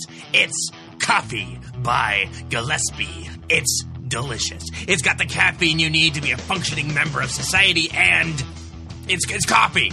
There's all sorts of different blends to choose from that are themed alongside the church calendar.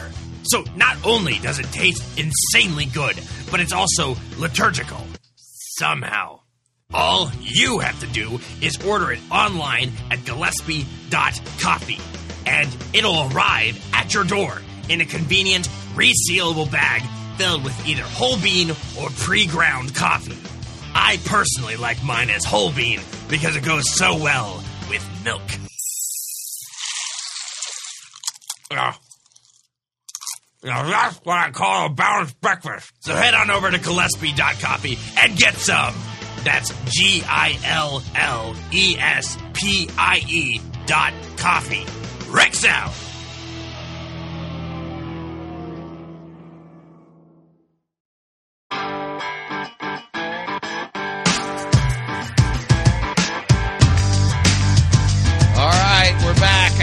Two of Fighting for the Faith sermon review time, if you can call it that.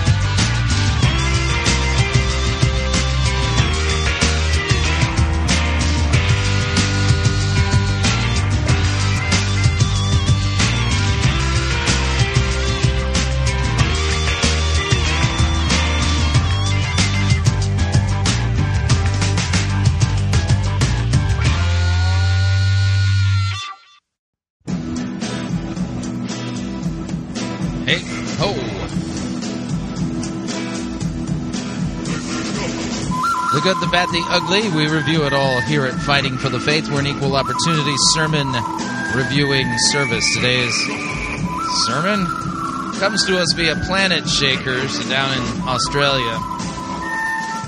David McCracken presiding. Name of the message, Accessing Heaven. And we're going to note that Bible teaching has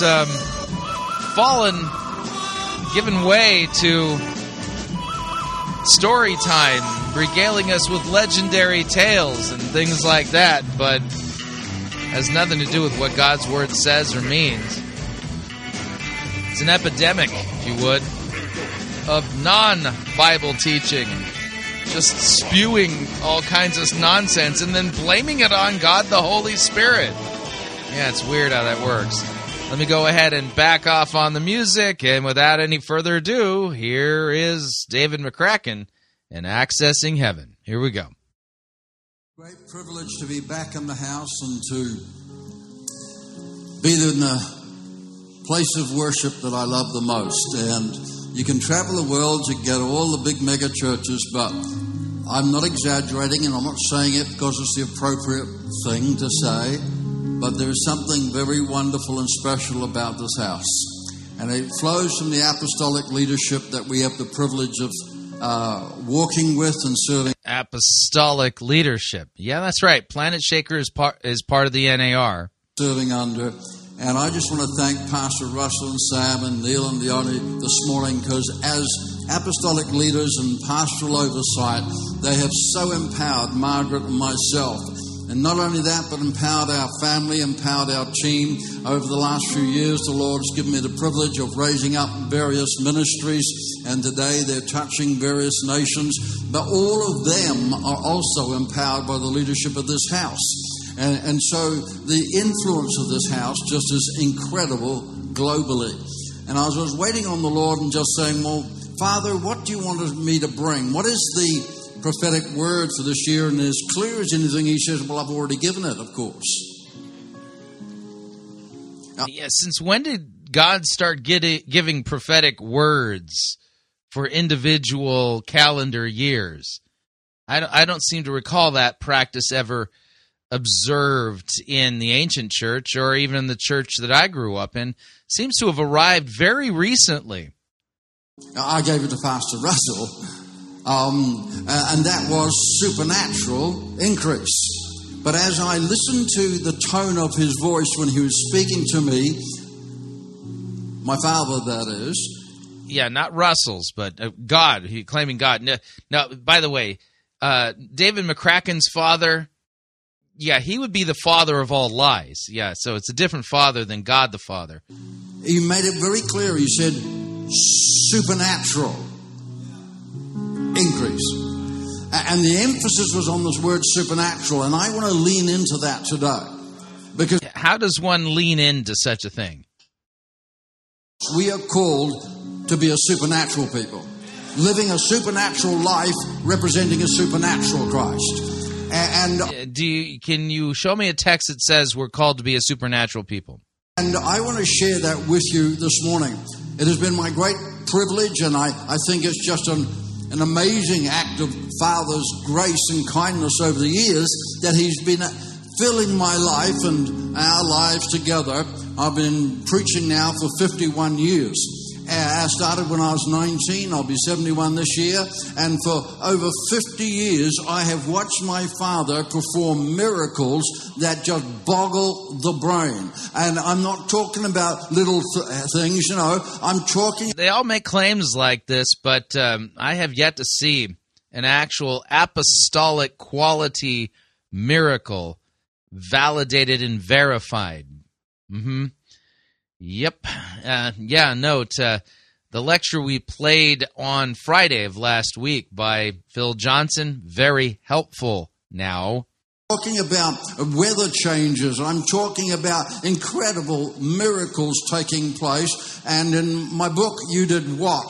You Did What is absolutely crammed full of miracles. Why? Because that's just the way we're supposed to live. And says... Who?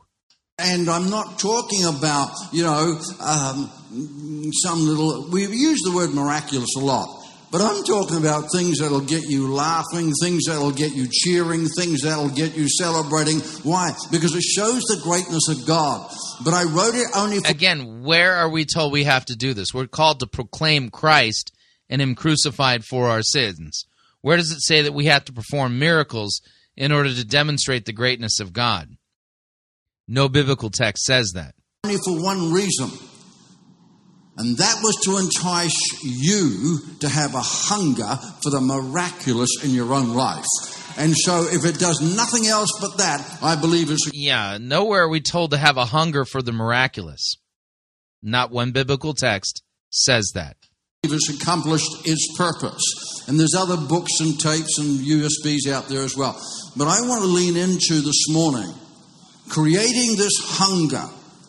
And my theme for today is accessing heaven. You might say, well, I thought you talked about supernatural. That's right. Because the heaven, we use the term heaven, but in fact heaven is simply the presence of God. And so really, if we access the presence of our Father, if we live in His presence, miracles will happen. Which text says we need to learn how to access His presence, and then by doing so, miracles will happen? You're just making that up. No biblical text teaches this. And the supernatural is the overflow of a life that is fully committed to and fully surrendered to our Father's love and purpose. So you got to fully submit and surrender before you'll see those miracles. Got it. And so I, above all else, want today for you to get the key. Pastor Russell has been speaking to us about the keys of the kingdom. Very, very powerful messages. And I want to give you one of those keys today. I want to give you the key to accessing Father's actual presence so that you can see what he does. If there was a key to accessing God's presence, then it would be in Scripture. Jesus himself literally says, where two or more are gathered in his name, he is present. Yeah, and no key necessary. Yeah, that's where two saints or more are gathered in the name of Christ, Christ is present. As in the world of his reality, and then you can have the boldness to do it in the world of your reality. And so that's where we want to go today as we lean into that, okay? Let's just pray. Father, we ask that the spirit of revelation will come upon us today. We ask, Father, that right now in this place, men and women, young people will have an aha moment when it goes from the head to the heart. Lives will be changed forever, and your authority and your kingdom power will be released in the days that lie ahead for every man and woman and young person in this building that has a hunger for it. Father, thank you for eyes to see now. In Jesus' name, can you say amen? I was in a place called Arusha, east coast of Africa, in 2004. And one morning, the Lord woke me up at 4:30 in the morning. And he said, if you will raise up a prophetic team to change nations, I'll give you a place to do it in. And I said, okay. I didn't know what it meant, but I said, okay. Really? God told you that? Uh-huh. Right. Yeah, I don't believe you. And he immediately showed me lawns, trees, buildings. He showed me the actual property. Now, here's the deal. 18 months later, we found it. One, it had already been sold to somebody else. Two, it was completely outside of any possibility of our financially getting it. Yet in spite of those 2 points, we ended up buying it by a series of miracles, and today we're still there. Okay, but I want to tell you that the reason we had the miracles and the reason we're still there and the reason why we did raise up a team of ministries on that property was because of what I saw. I really want you to see this. I was in Africa. The property was in Melbourne. How did I see it? Yeah, I don't... How can I get verification that that actually took place? You're just telling me a story. I see no evidence. In fact, I have no reason to believe you're telling anything that actually really happened. I was in 2004. The event that he was showing me was 18 months later in 2006. So how did I see it? Friends, I not only want to tell you how I saw it, but much more importantly, I want to tell you how you can see it. Because it's supposed to be as natural as breathing air. Which biblical text says that having prophetic revelation for me or any other Christian should be as natural as breathing air? I can't think of a single biblical text that says that. It's not complicated. It's not spooky. We are called to be a supernatural people. And so let's lean in. Yeah, again, I would like to see that text, please. Show it to me again. You just keep making these assertions, but not showing me from the Bible. Lean into that together. Are you with me? Okay, Matthew 6:10 is a scripture that's been quoted a lot in the last while. Your kingdom come, your will be done on this earth as it is in heaven. Now, I looked up all the Greek on this, and I'm conscious that Dr. Clayton Coons is sitting there, so he'll hold me to account if I misquote anything. Okay? But he's probably too polite to point it out in the middle of the service, so I'm grateful. But I looked it up, and I really studied it, and I thought, you know, I can paraphrase Matthew 6:10 this way, and I think it's got on the screens, or it will get on the screens, and this is what it says, paraphrased. Reveal your indisputable authority to rule on this planet by your will being carried out on the earth in exactly the same manner in which we see it done in heaven. And when yeah, that's not what the Greek says at all. You said you looked it up. You said you looked it up. And you even have somebody in the audience who apparently is going to validate this. I just happen to have a degree in biblical languages. Matthew 6:10, Eltheato, e basileasu, your kingdom come, or come, your kingdom. Mm-hmm. Next part, Genetheto, to thelema su, your will be done. Hosen urano, ke epiges, as in heaven, so upon the earth. What you just said is not what the Greek says at all. I just literally read it out. In fact, your kingdom come, your will be done on earth as it is in heaven is a almost word for word, you know, rendering of what the Greek says. Now, the word order in Greek is a little bit different, but the meaning is the same as what we read in just a standard English translation. You said you looked up the words, but it's clear that you have no clue what Greek means or how it even works. You're engaging in a great con. We continue. And when we say the word heaven, we mean eternity, the spirit world of Father's presence. In other words, if we carry out the will of our Father on this earth, in your environment, your home, your office, exactly as you see it done in the world of His reality, the kingdom's come. His authority has been revealed. Now, friends. Now, keep in mind, in the heavenly kingdom, there is no marriage. Well, that would mean there's no marriage here, and so as soon as we obliterate marriage, then that means the kingdom's come, right? Uh-huh. Pastor Russell also said, I loved that message last Sunday. How many enjoyed that?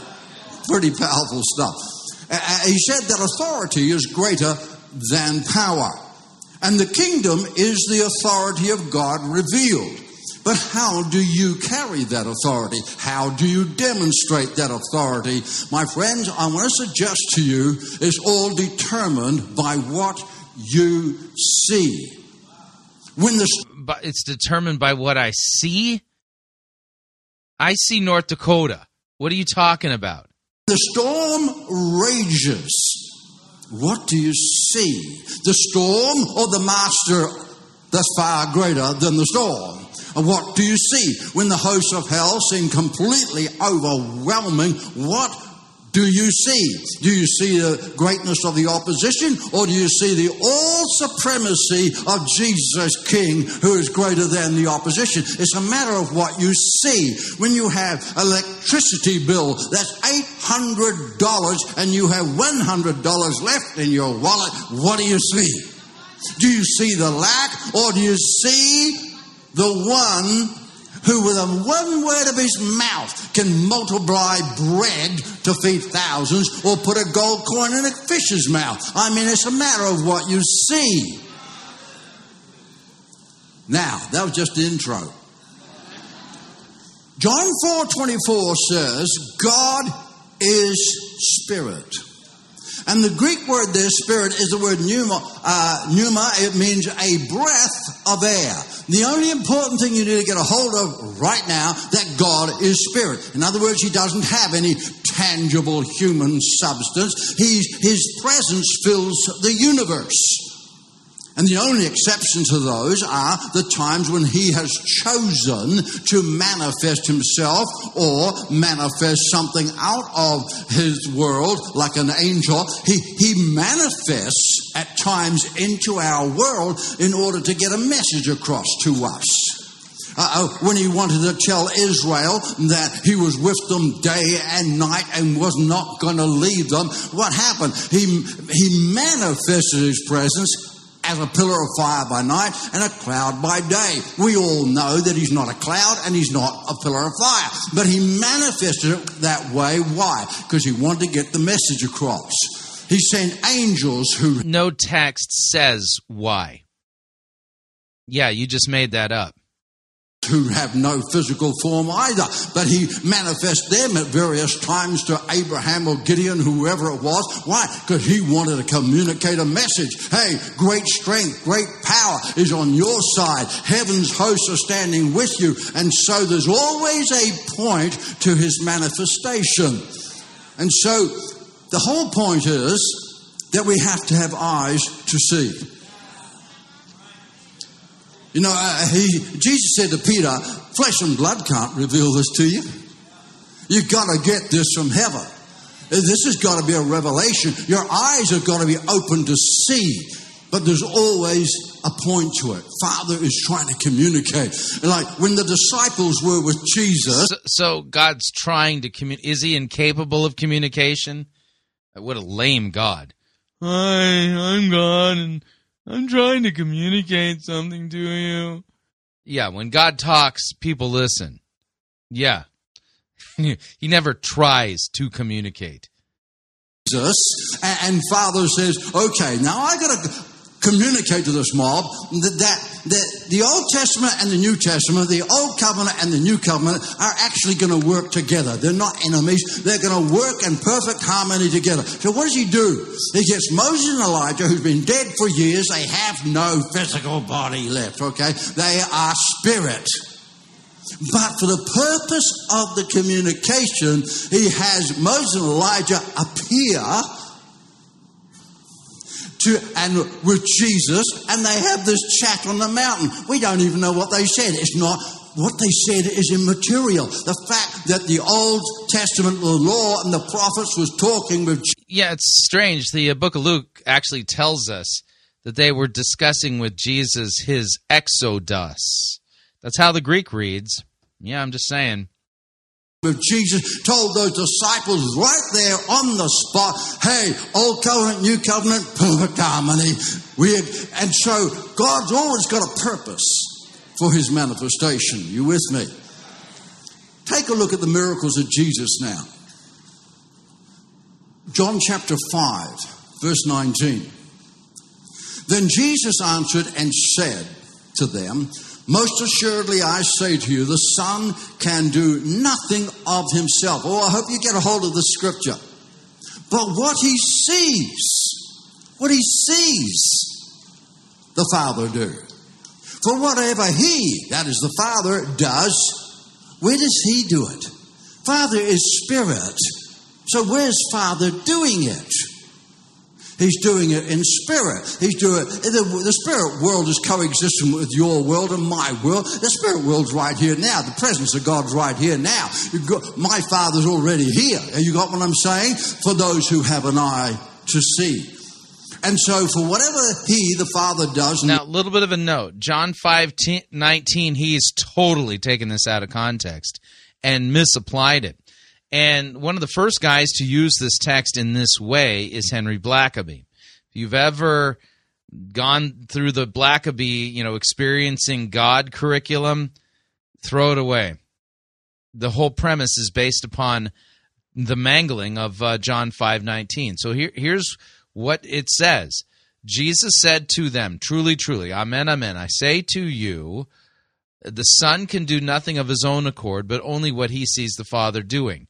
For whatever the Father does, the Son does likewise. For the Father loves the Son, shows him all that he himself is doing, and greater works than these will he show him, so that you may marvel.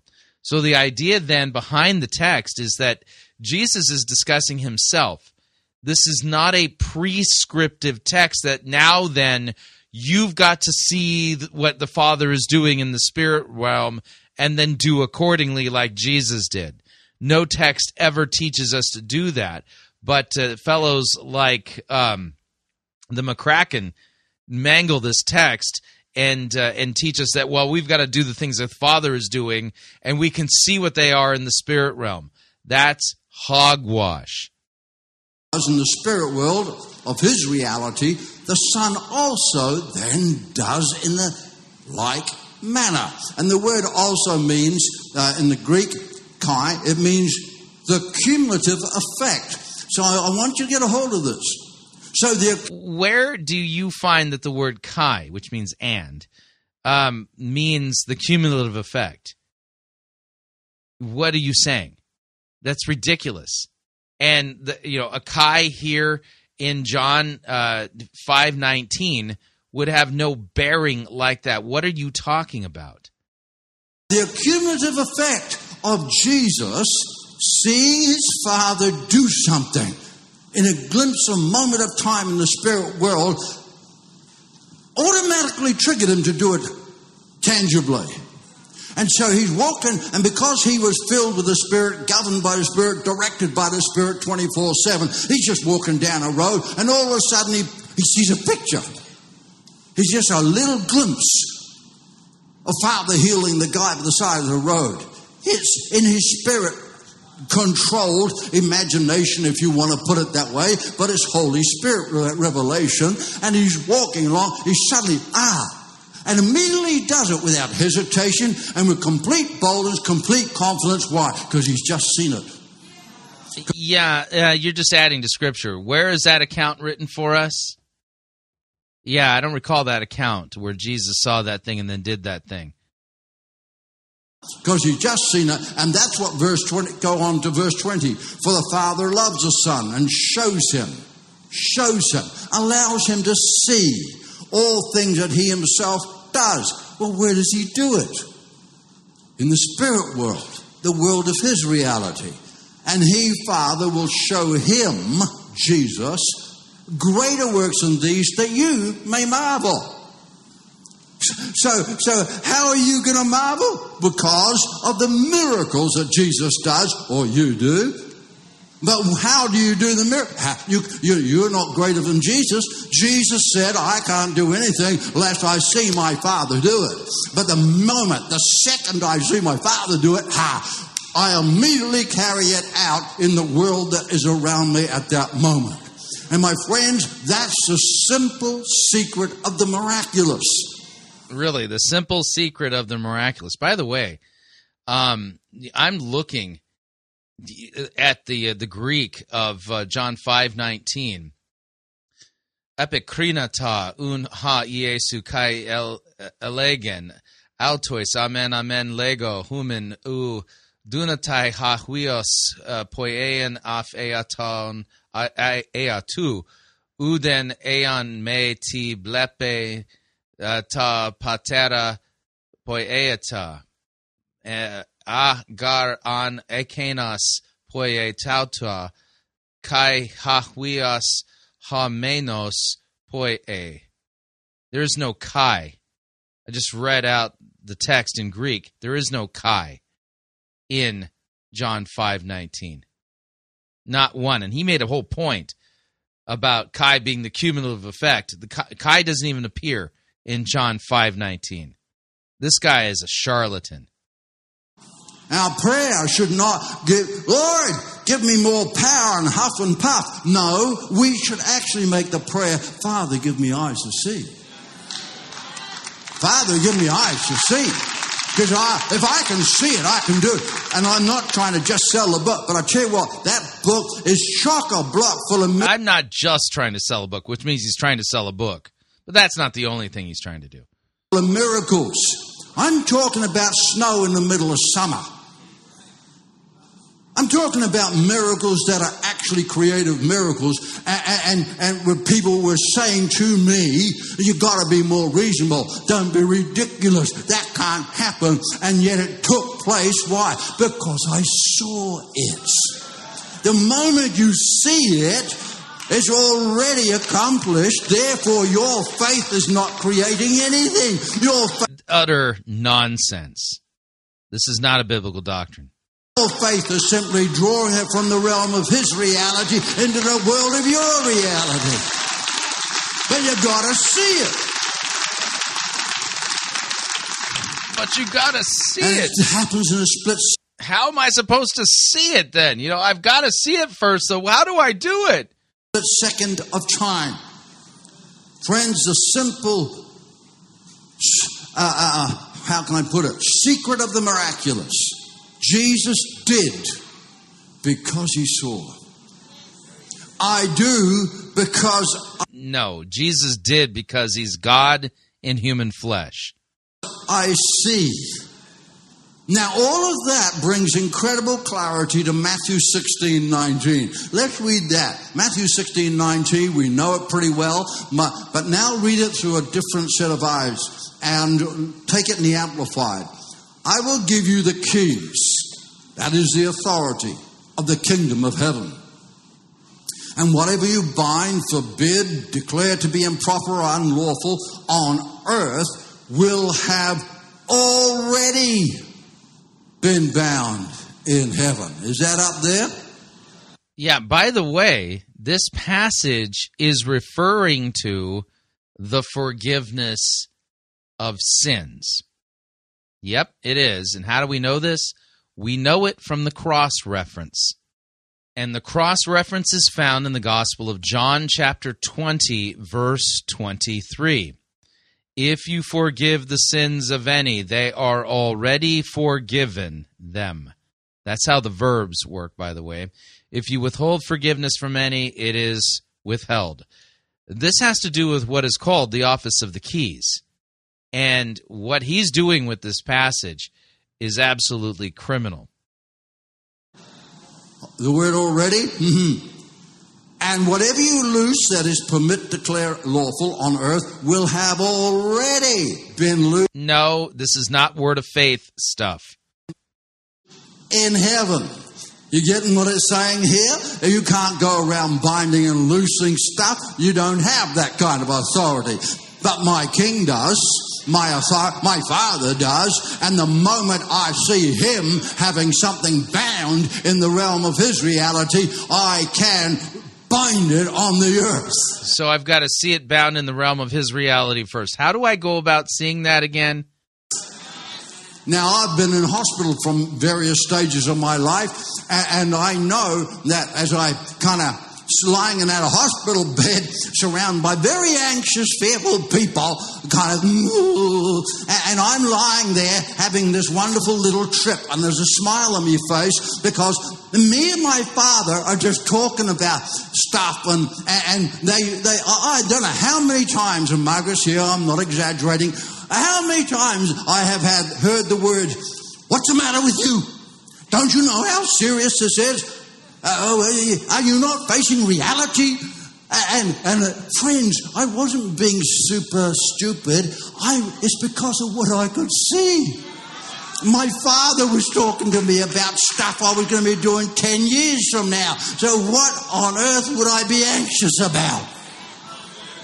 I was just having an enforced rest and having lots of people wait on me. It was cool.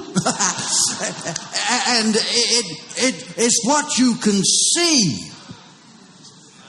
And the result of what you can see is the miraculous. There's a cool story. We may not have time to turn to all the scriptures, but there's a really cool story in Kings. It's 2 Kings 6 for reference, but won't bother going there. And it's one of the best stories because the king of Syria is trying to destroy Israel. And so he's making these war plans. But because he really, really wants to keep them secret, he takes everybody into his bedroom. Because he figures that's the most secure room in the entire palace. Nobody can hear him when he's in the bedroom. And so he's having these plans, and then they go to carry out these plans, and Israel's standing there waiting for him to ambush them every single time. In the end, he gets so brassed off with this, he says, "Which one of you guys is the traitor?" By the way, this is what's called a descriptive text, not a prescriptive text. Nowhere are we prescribed to do likewise, as Elisha did. And they say, "It's not us, it's that prophet in Israel. Every time you breathe a word in your bedroom, he hears it.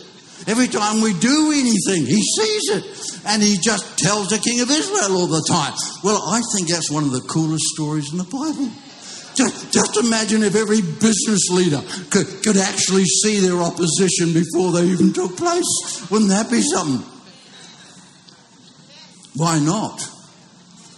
Why not? Why not? I've had it happen many times. Friends, we got to up what we believe for. We've got to really, and so then the king of Syria sends this army, and the army camps around where Elisha and his servant is, and he's out to destroy him, and his servant gets up and he says, oh, now we're cooked for sure. And Elisha said, well, actually, more are they that are with us than they are that are with them. And that must have sounded like insanity. And you might as well settle it. If you're going to walk a walk of miraculous faith, people will think you're nuts. But the wonder of it was, the servant must have said, wait a minute, even I can do basic maths.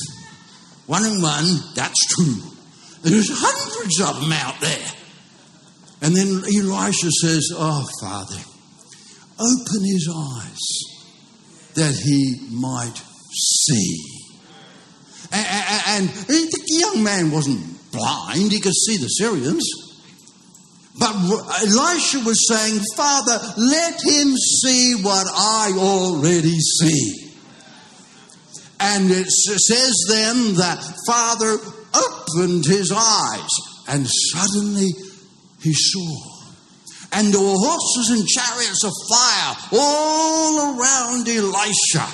I love the original description of this in the Hebrew, because it makes it quite clear that they were attached to Elisha.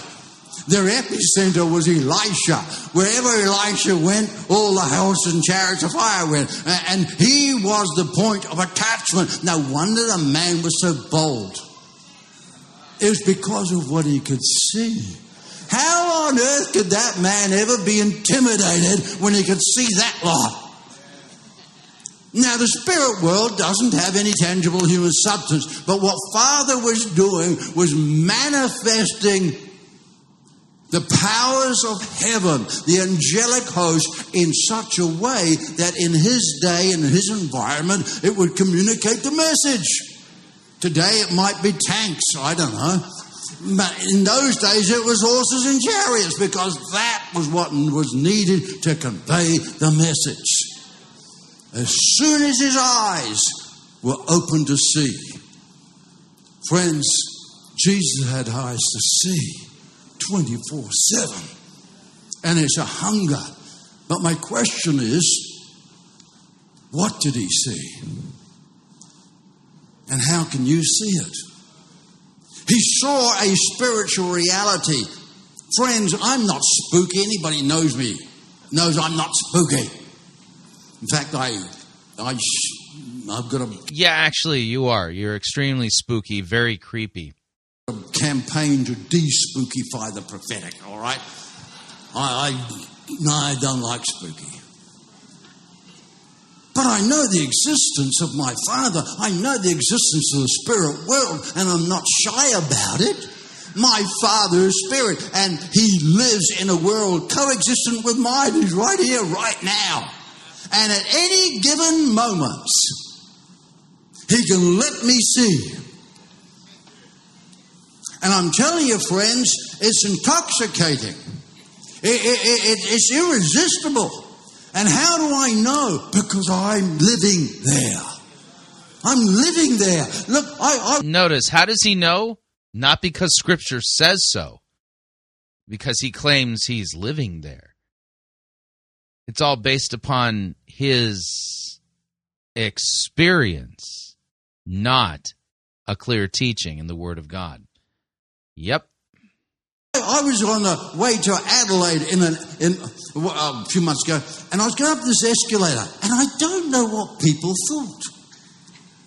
Because they all looked rushed and hurried, and I had this little grin on my face, and it's because of what I could see. I was conscious that there was an escalator there. I was conscious of all the people. But me and my Father were talking about stuff. And it was great. And we were having this little communication. You say, well, how does that happen? It's not spooky. Yeah, usually people who hear voices in their head, yeah, they need psychiatric assistance. and help. Just saying. When you get saved and full of the Holy Ghost, God doesn't destroy your imagination. He just takes it over. Yeah, which text says that God takes over our imaginations? Again, you're just making up theology left and right here. None of it's biblical. He knows that that's the best way to communicate with you. And I can be in my office, I can be up with the gum trees in the Rouge where most of it takes place, or I can be in an airport. It doesn't make it, or a hospital. It doesn't make any difference. When your eyes have been opened to see.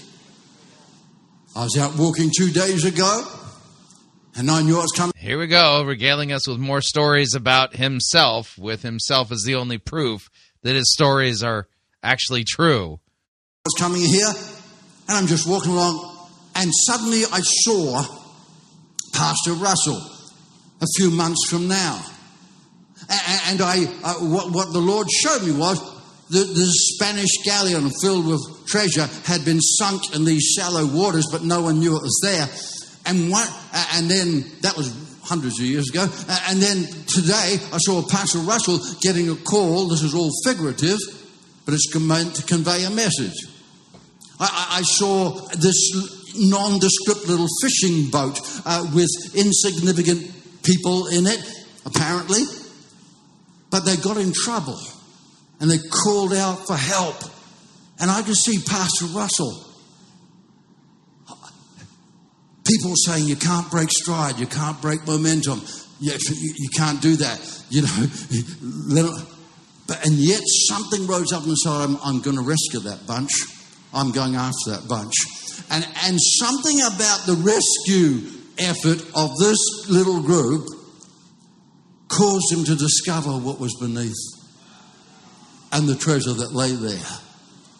And you know, I'll say that word now because I know sometime over the next few months that's exactly what's going to take place, and it will help Pastor Russell, you know, step illogically over the line at that moment. See, friends, when you have eyes to see, it can happen all the time. I've had prophetic words walking through a car park. Why? What happens with that? Oh, I just, for a moment, Father just draws the veil back. There's no separation between us and him. He rent the veil in two. He declared once and for all that he didn't want any separation between your world and his. I was glancing around just a few moments ago, and suddenly this man, I'm sorry I don't know you, my brother, but you're on the front row and you just look to your left and I'm pointing rudely right at you. Give me a little wave. Yes. And I glanced at you and suddenly I saw this people who were in utter despair and darkness, but the thing that I noticed about them was that they had barbed wire coiled around them. And suddenly God was giving you a burden. And as you went to help them, you realized you had to get the barbed wire off. And you carefully were taking the barbed wire off. You can still see it. And every now and again you get a prick, obviously. And the Lord just was saying to you that don't care about... Notice, every biblical text he's touched, he's mangled and somehow made it, you know, as a proof text for how amazing and supernatural he is. But each text has been twisted. Yep. Care about the pricks you get on the way, because he'll swiftly and easily heal those. To stay resolved, because I could see you taking it off them and freedom coming into their lives.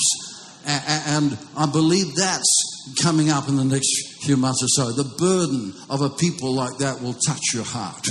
Okay, now what did I see? It's just a glimpse.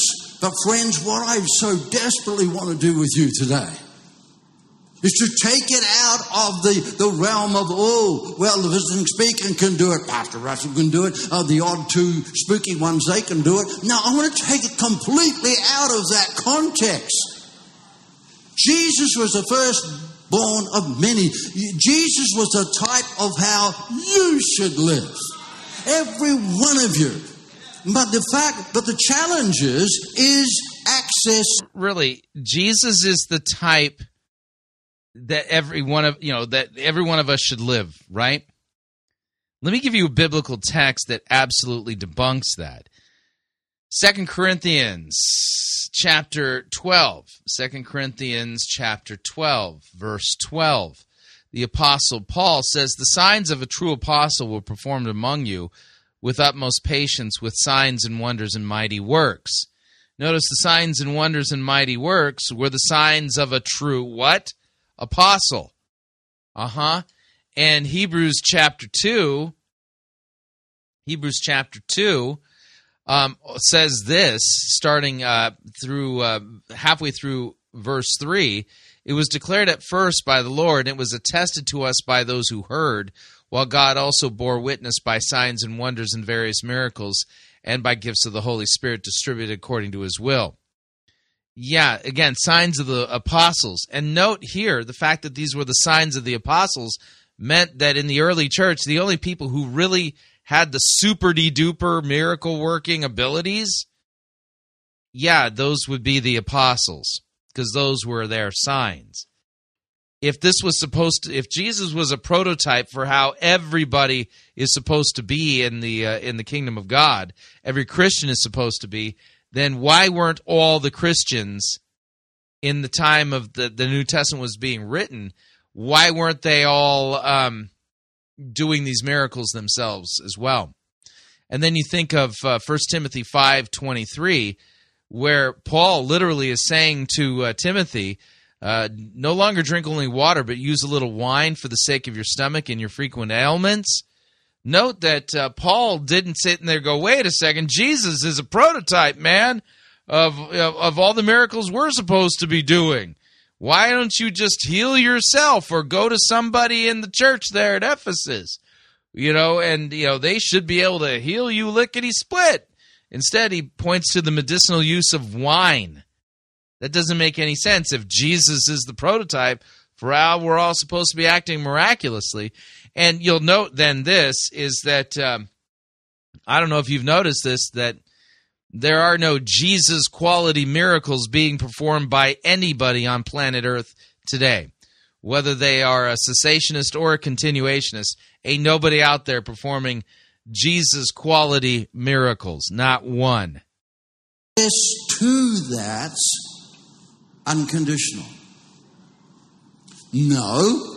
Now, every born-again believer is going to heaven. Not touching that.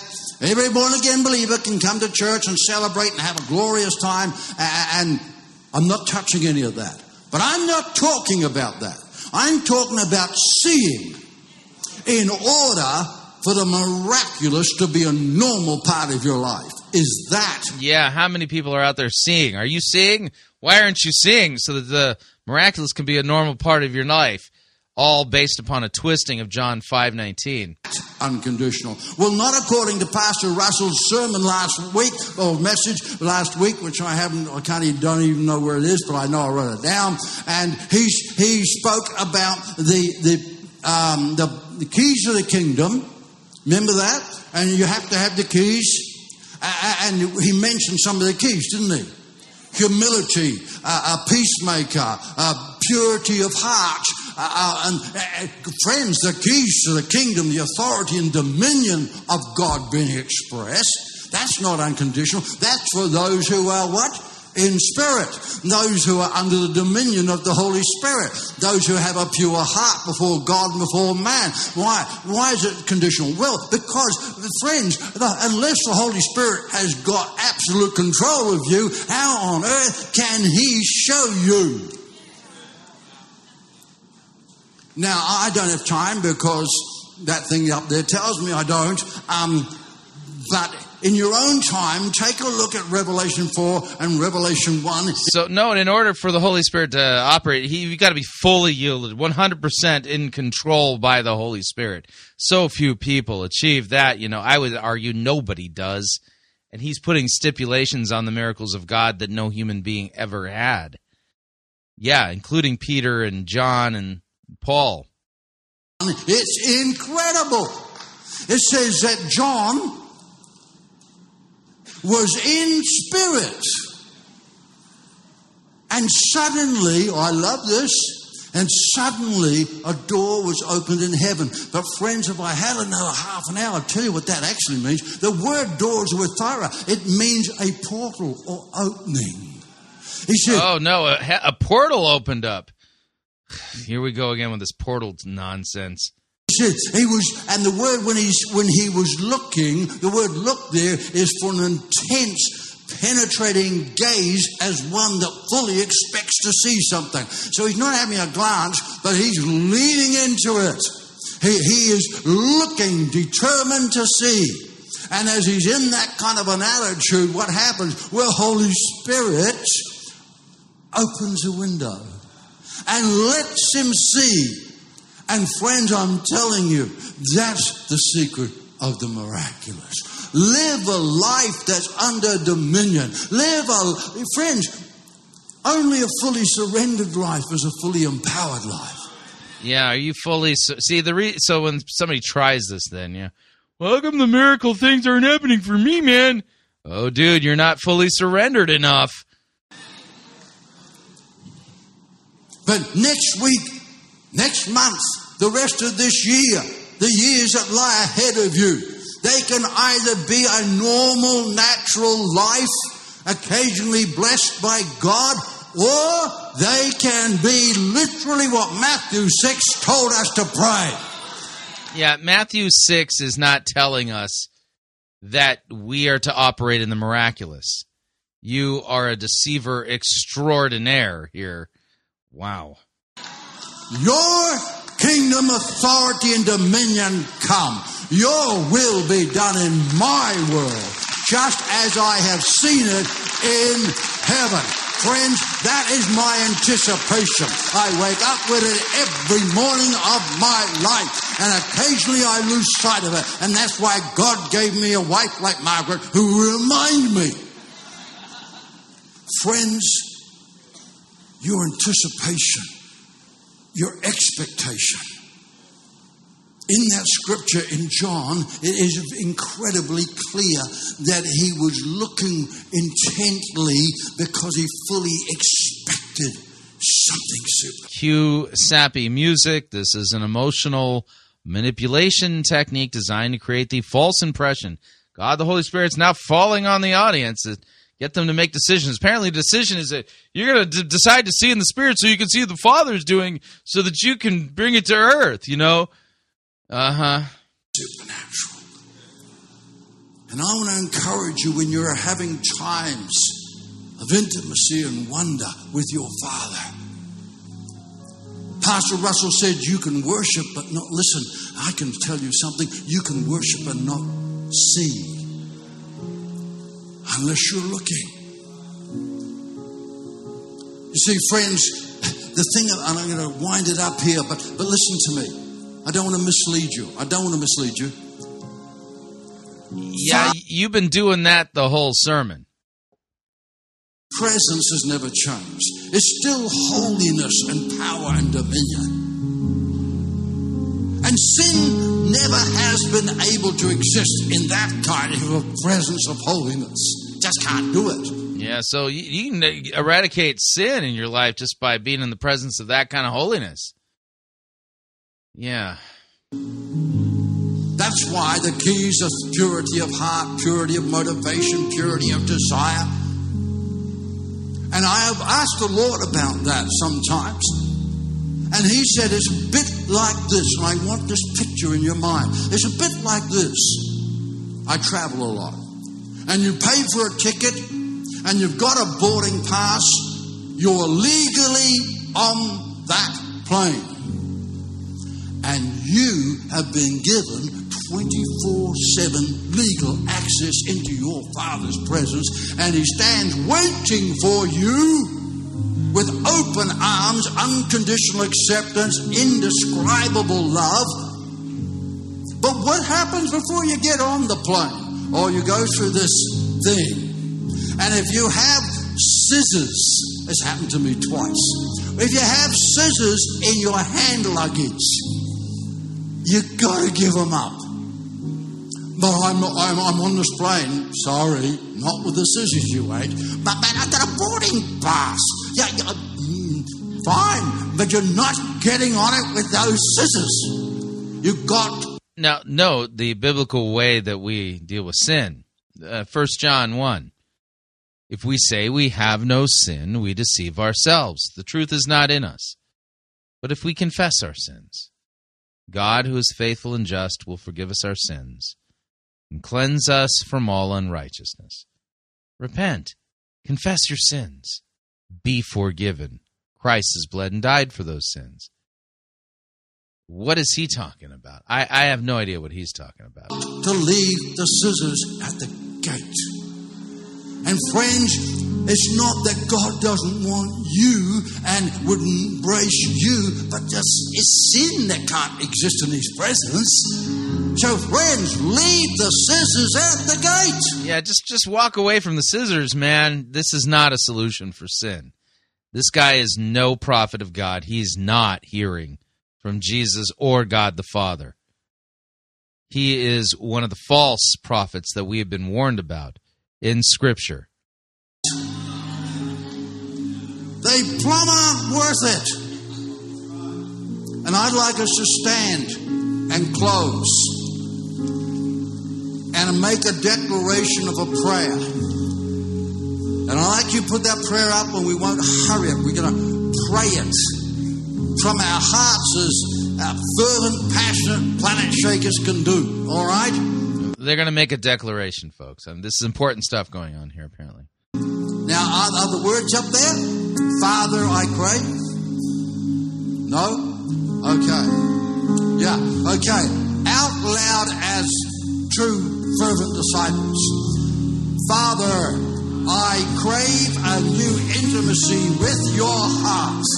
I place my imagination under the direct government of the... I place my imagination under your government. What on earth? This is not a confession of sins. What is this? Of the Holy Spirit. Father, let me see what you desire me to see. I declare my hunger to see you in your majesty and power, your authority and dominion, and your love and affection. And yeah, this declaration is not a prayer, and it's not a confession of sins. This is just an abomination of blasphemous statements and claims. Everybody said... Yeah, done. Wow. Unbelievable. Yeah, we learned a lot about David McCracken. Every biblical text totally twisted. Twisted the way the devil twists the Bible, too, by the way. His Father is not God the Father, you know, first person of the Holy Trinity. His Father is the father of lies, the devil himself. This was absolutely just demonic doctrines on parade, deceiving people from one who is really, truly deceived and unhinged from Scripture. Whoa. So what'd you think? Love to get your feedback. If you'd like to email me regarding anything you've heard on this edition or any previous editions of Fighting for the Faith, you can do so. My email address is talkback@fightingforthefaith.com, or you can subscribe on Facebook, facebook.com/Pirate Christian. Follow me on Twitter. My name there, @Pirate Christian. Until tomorrow, may God richly bless you in the grace and mercy won by Jesus Christ and his vicarious death on the cross for all of your sins. Amen.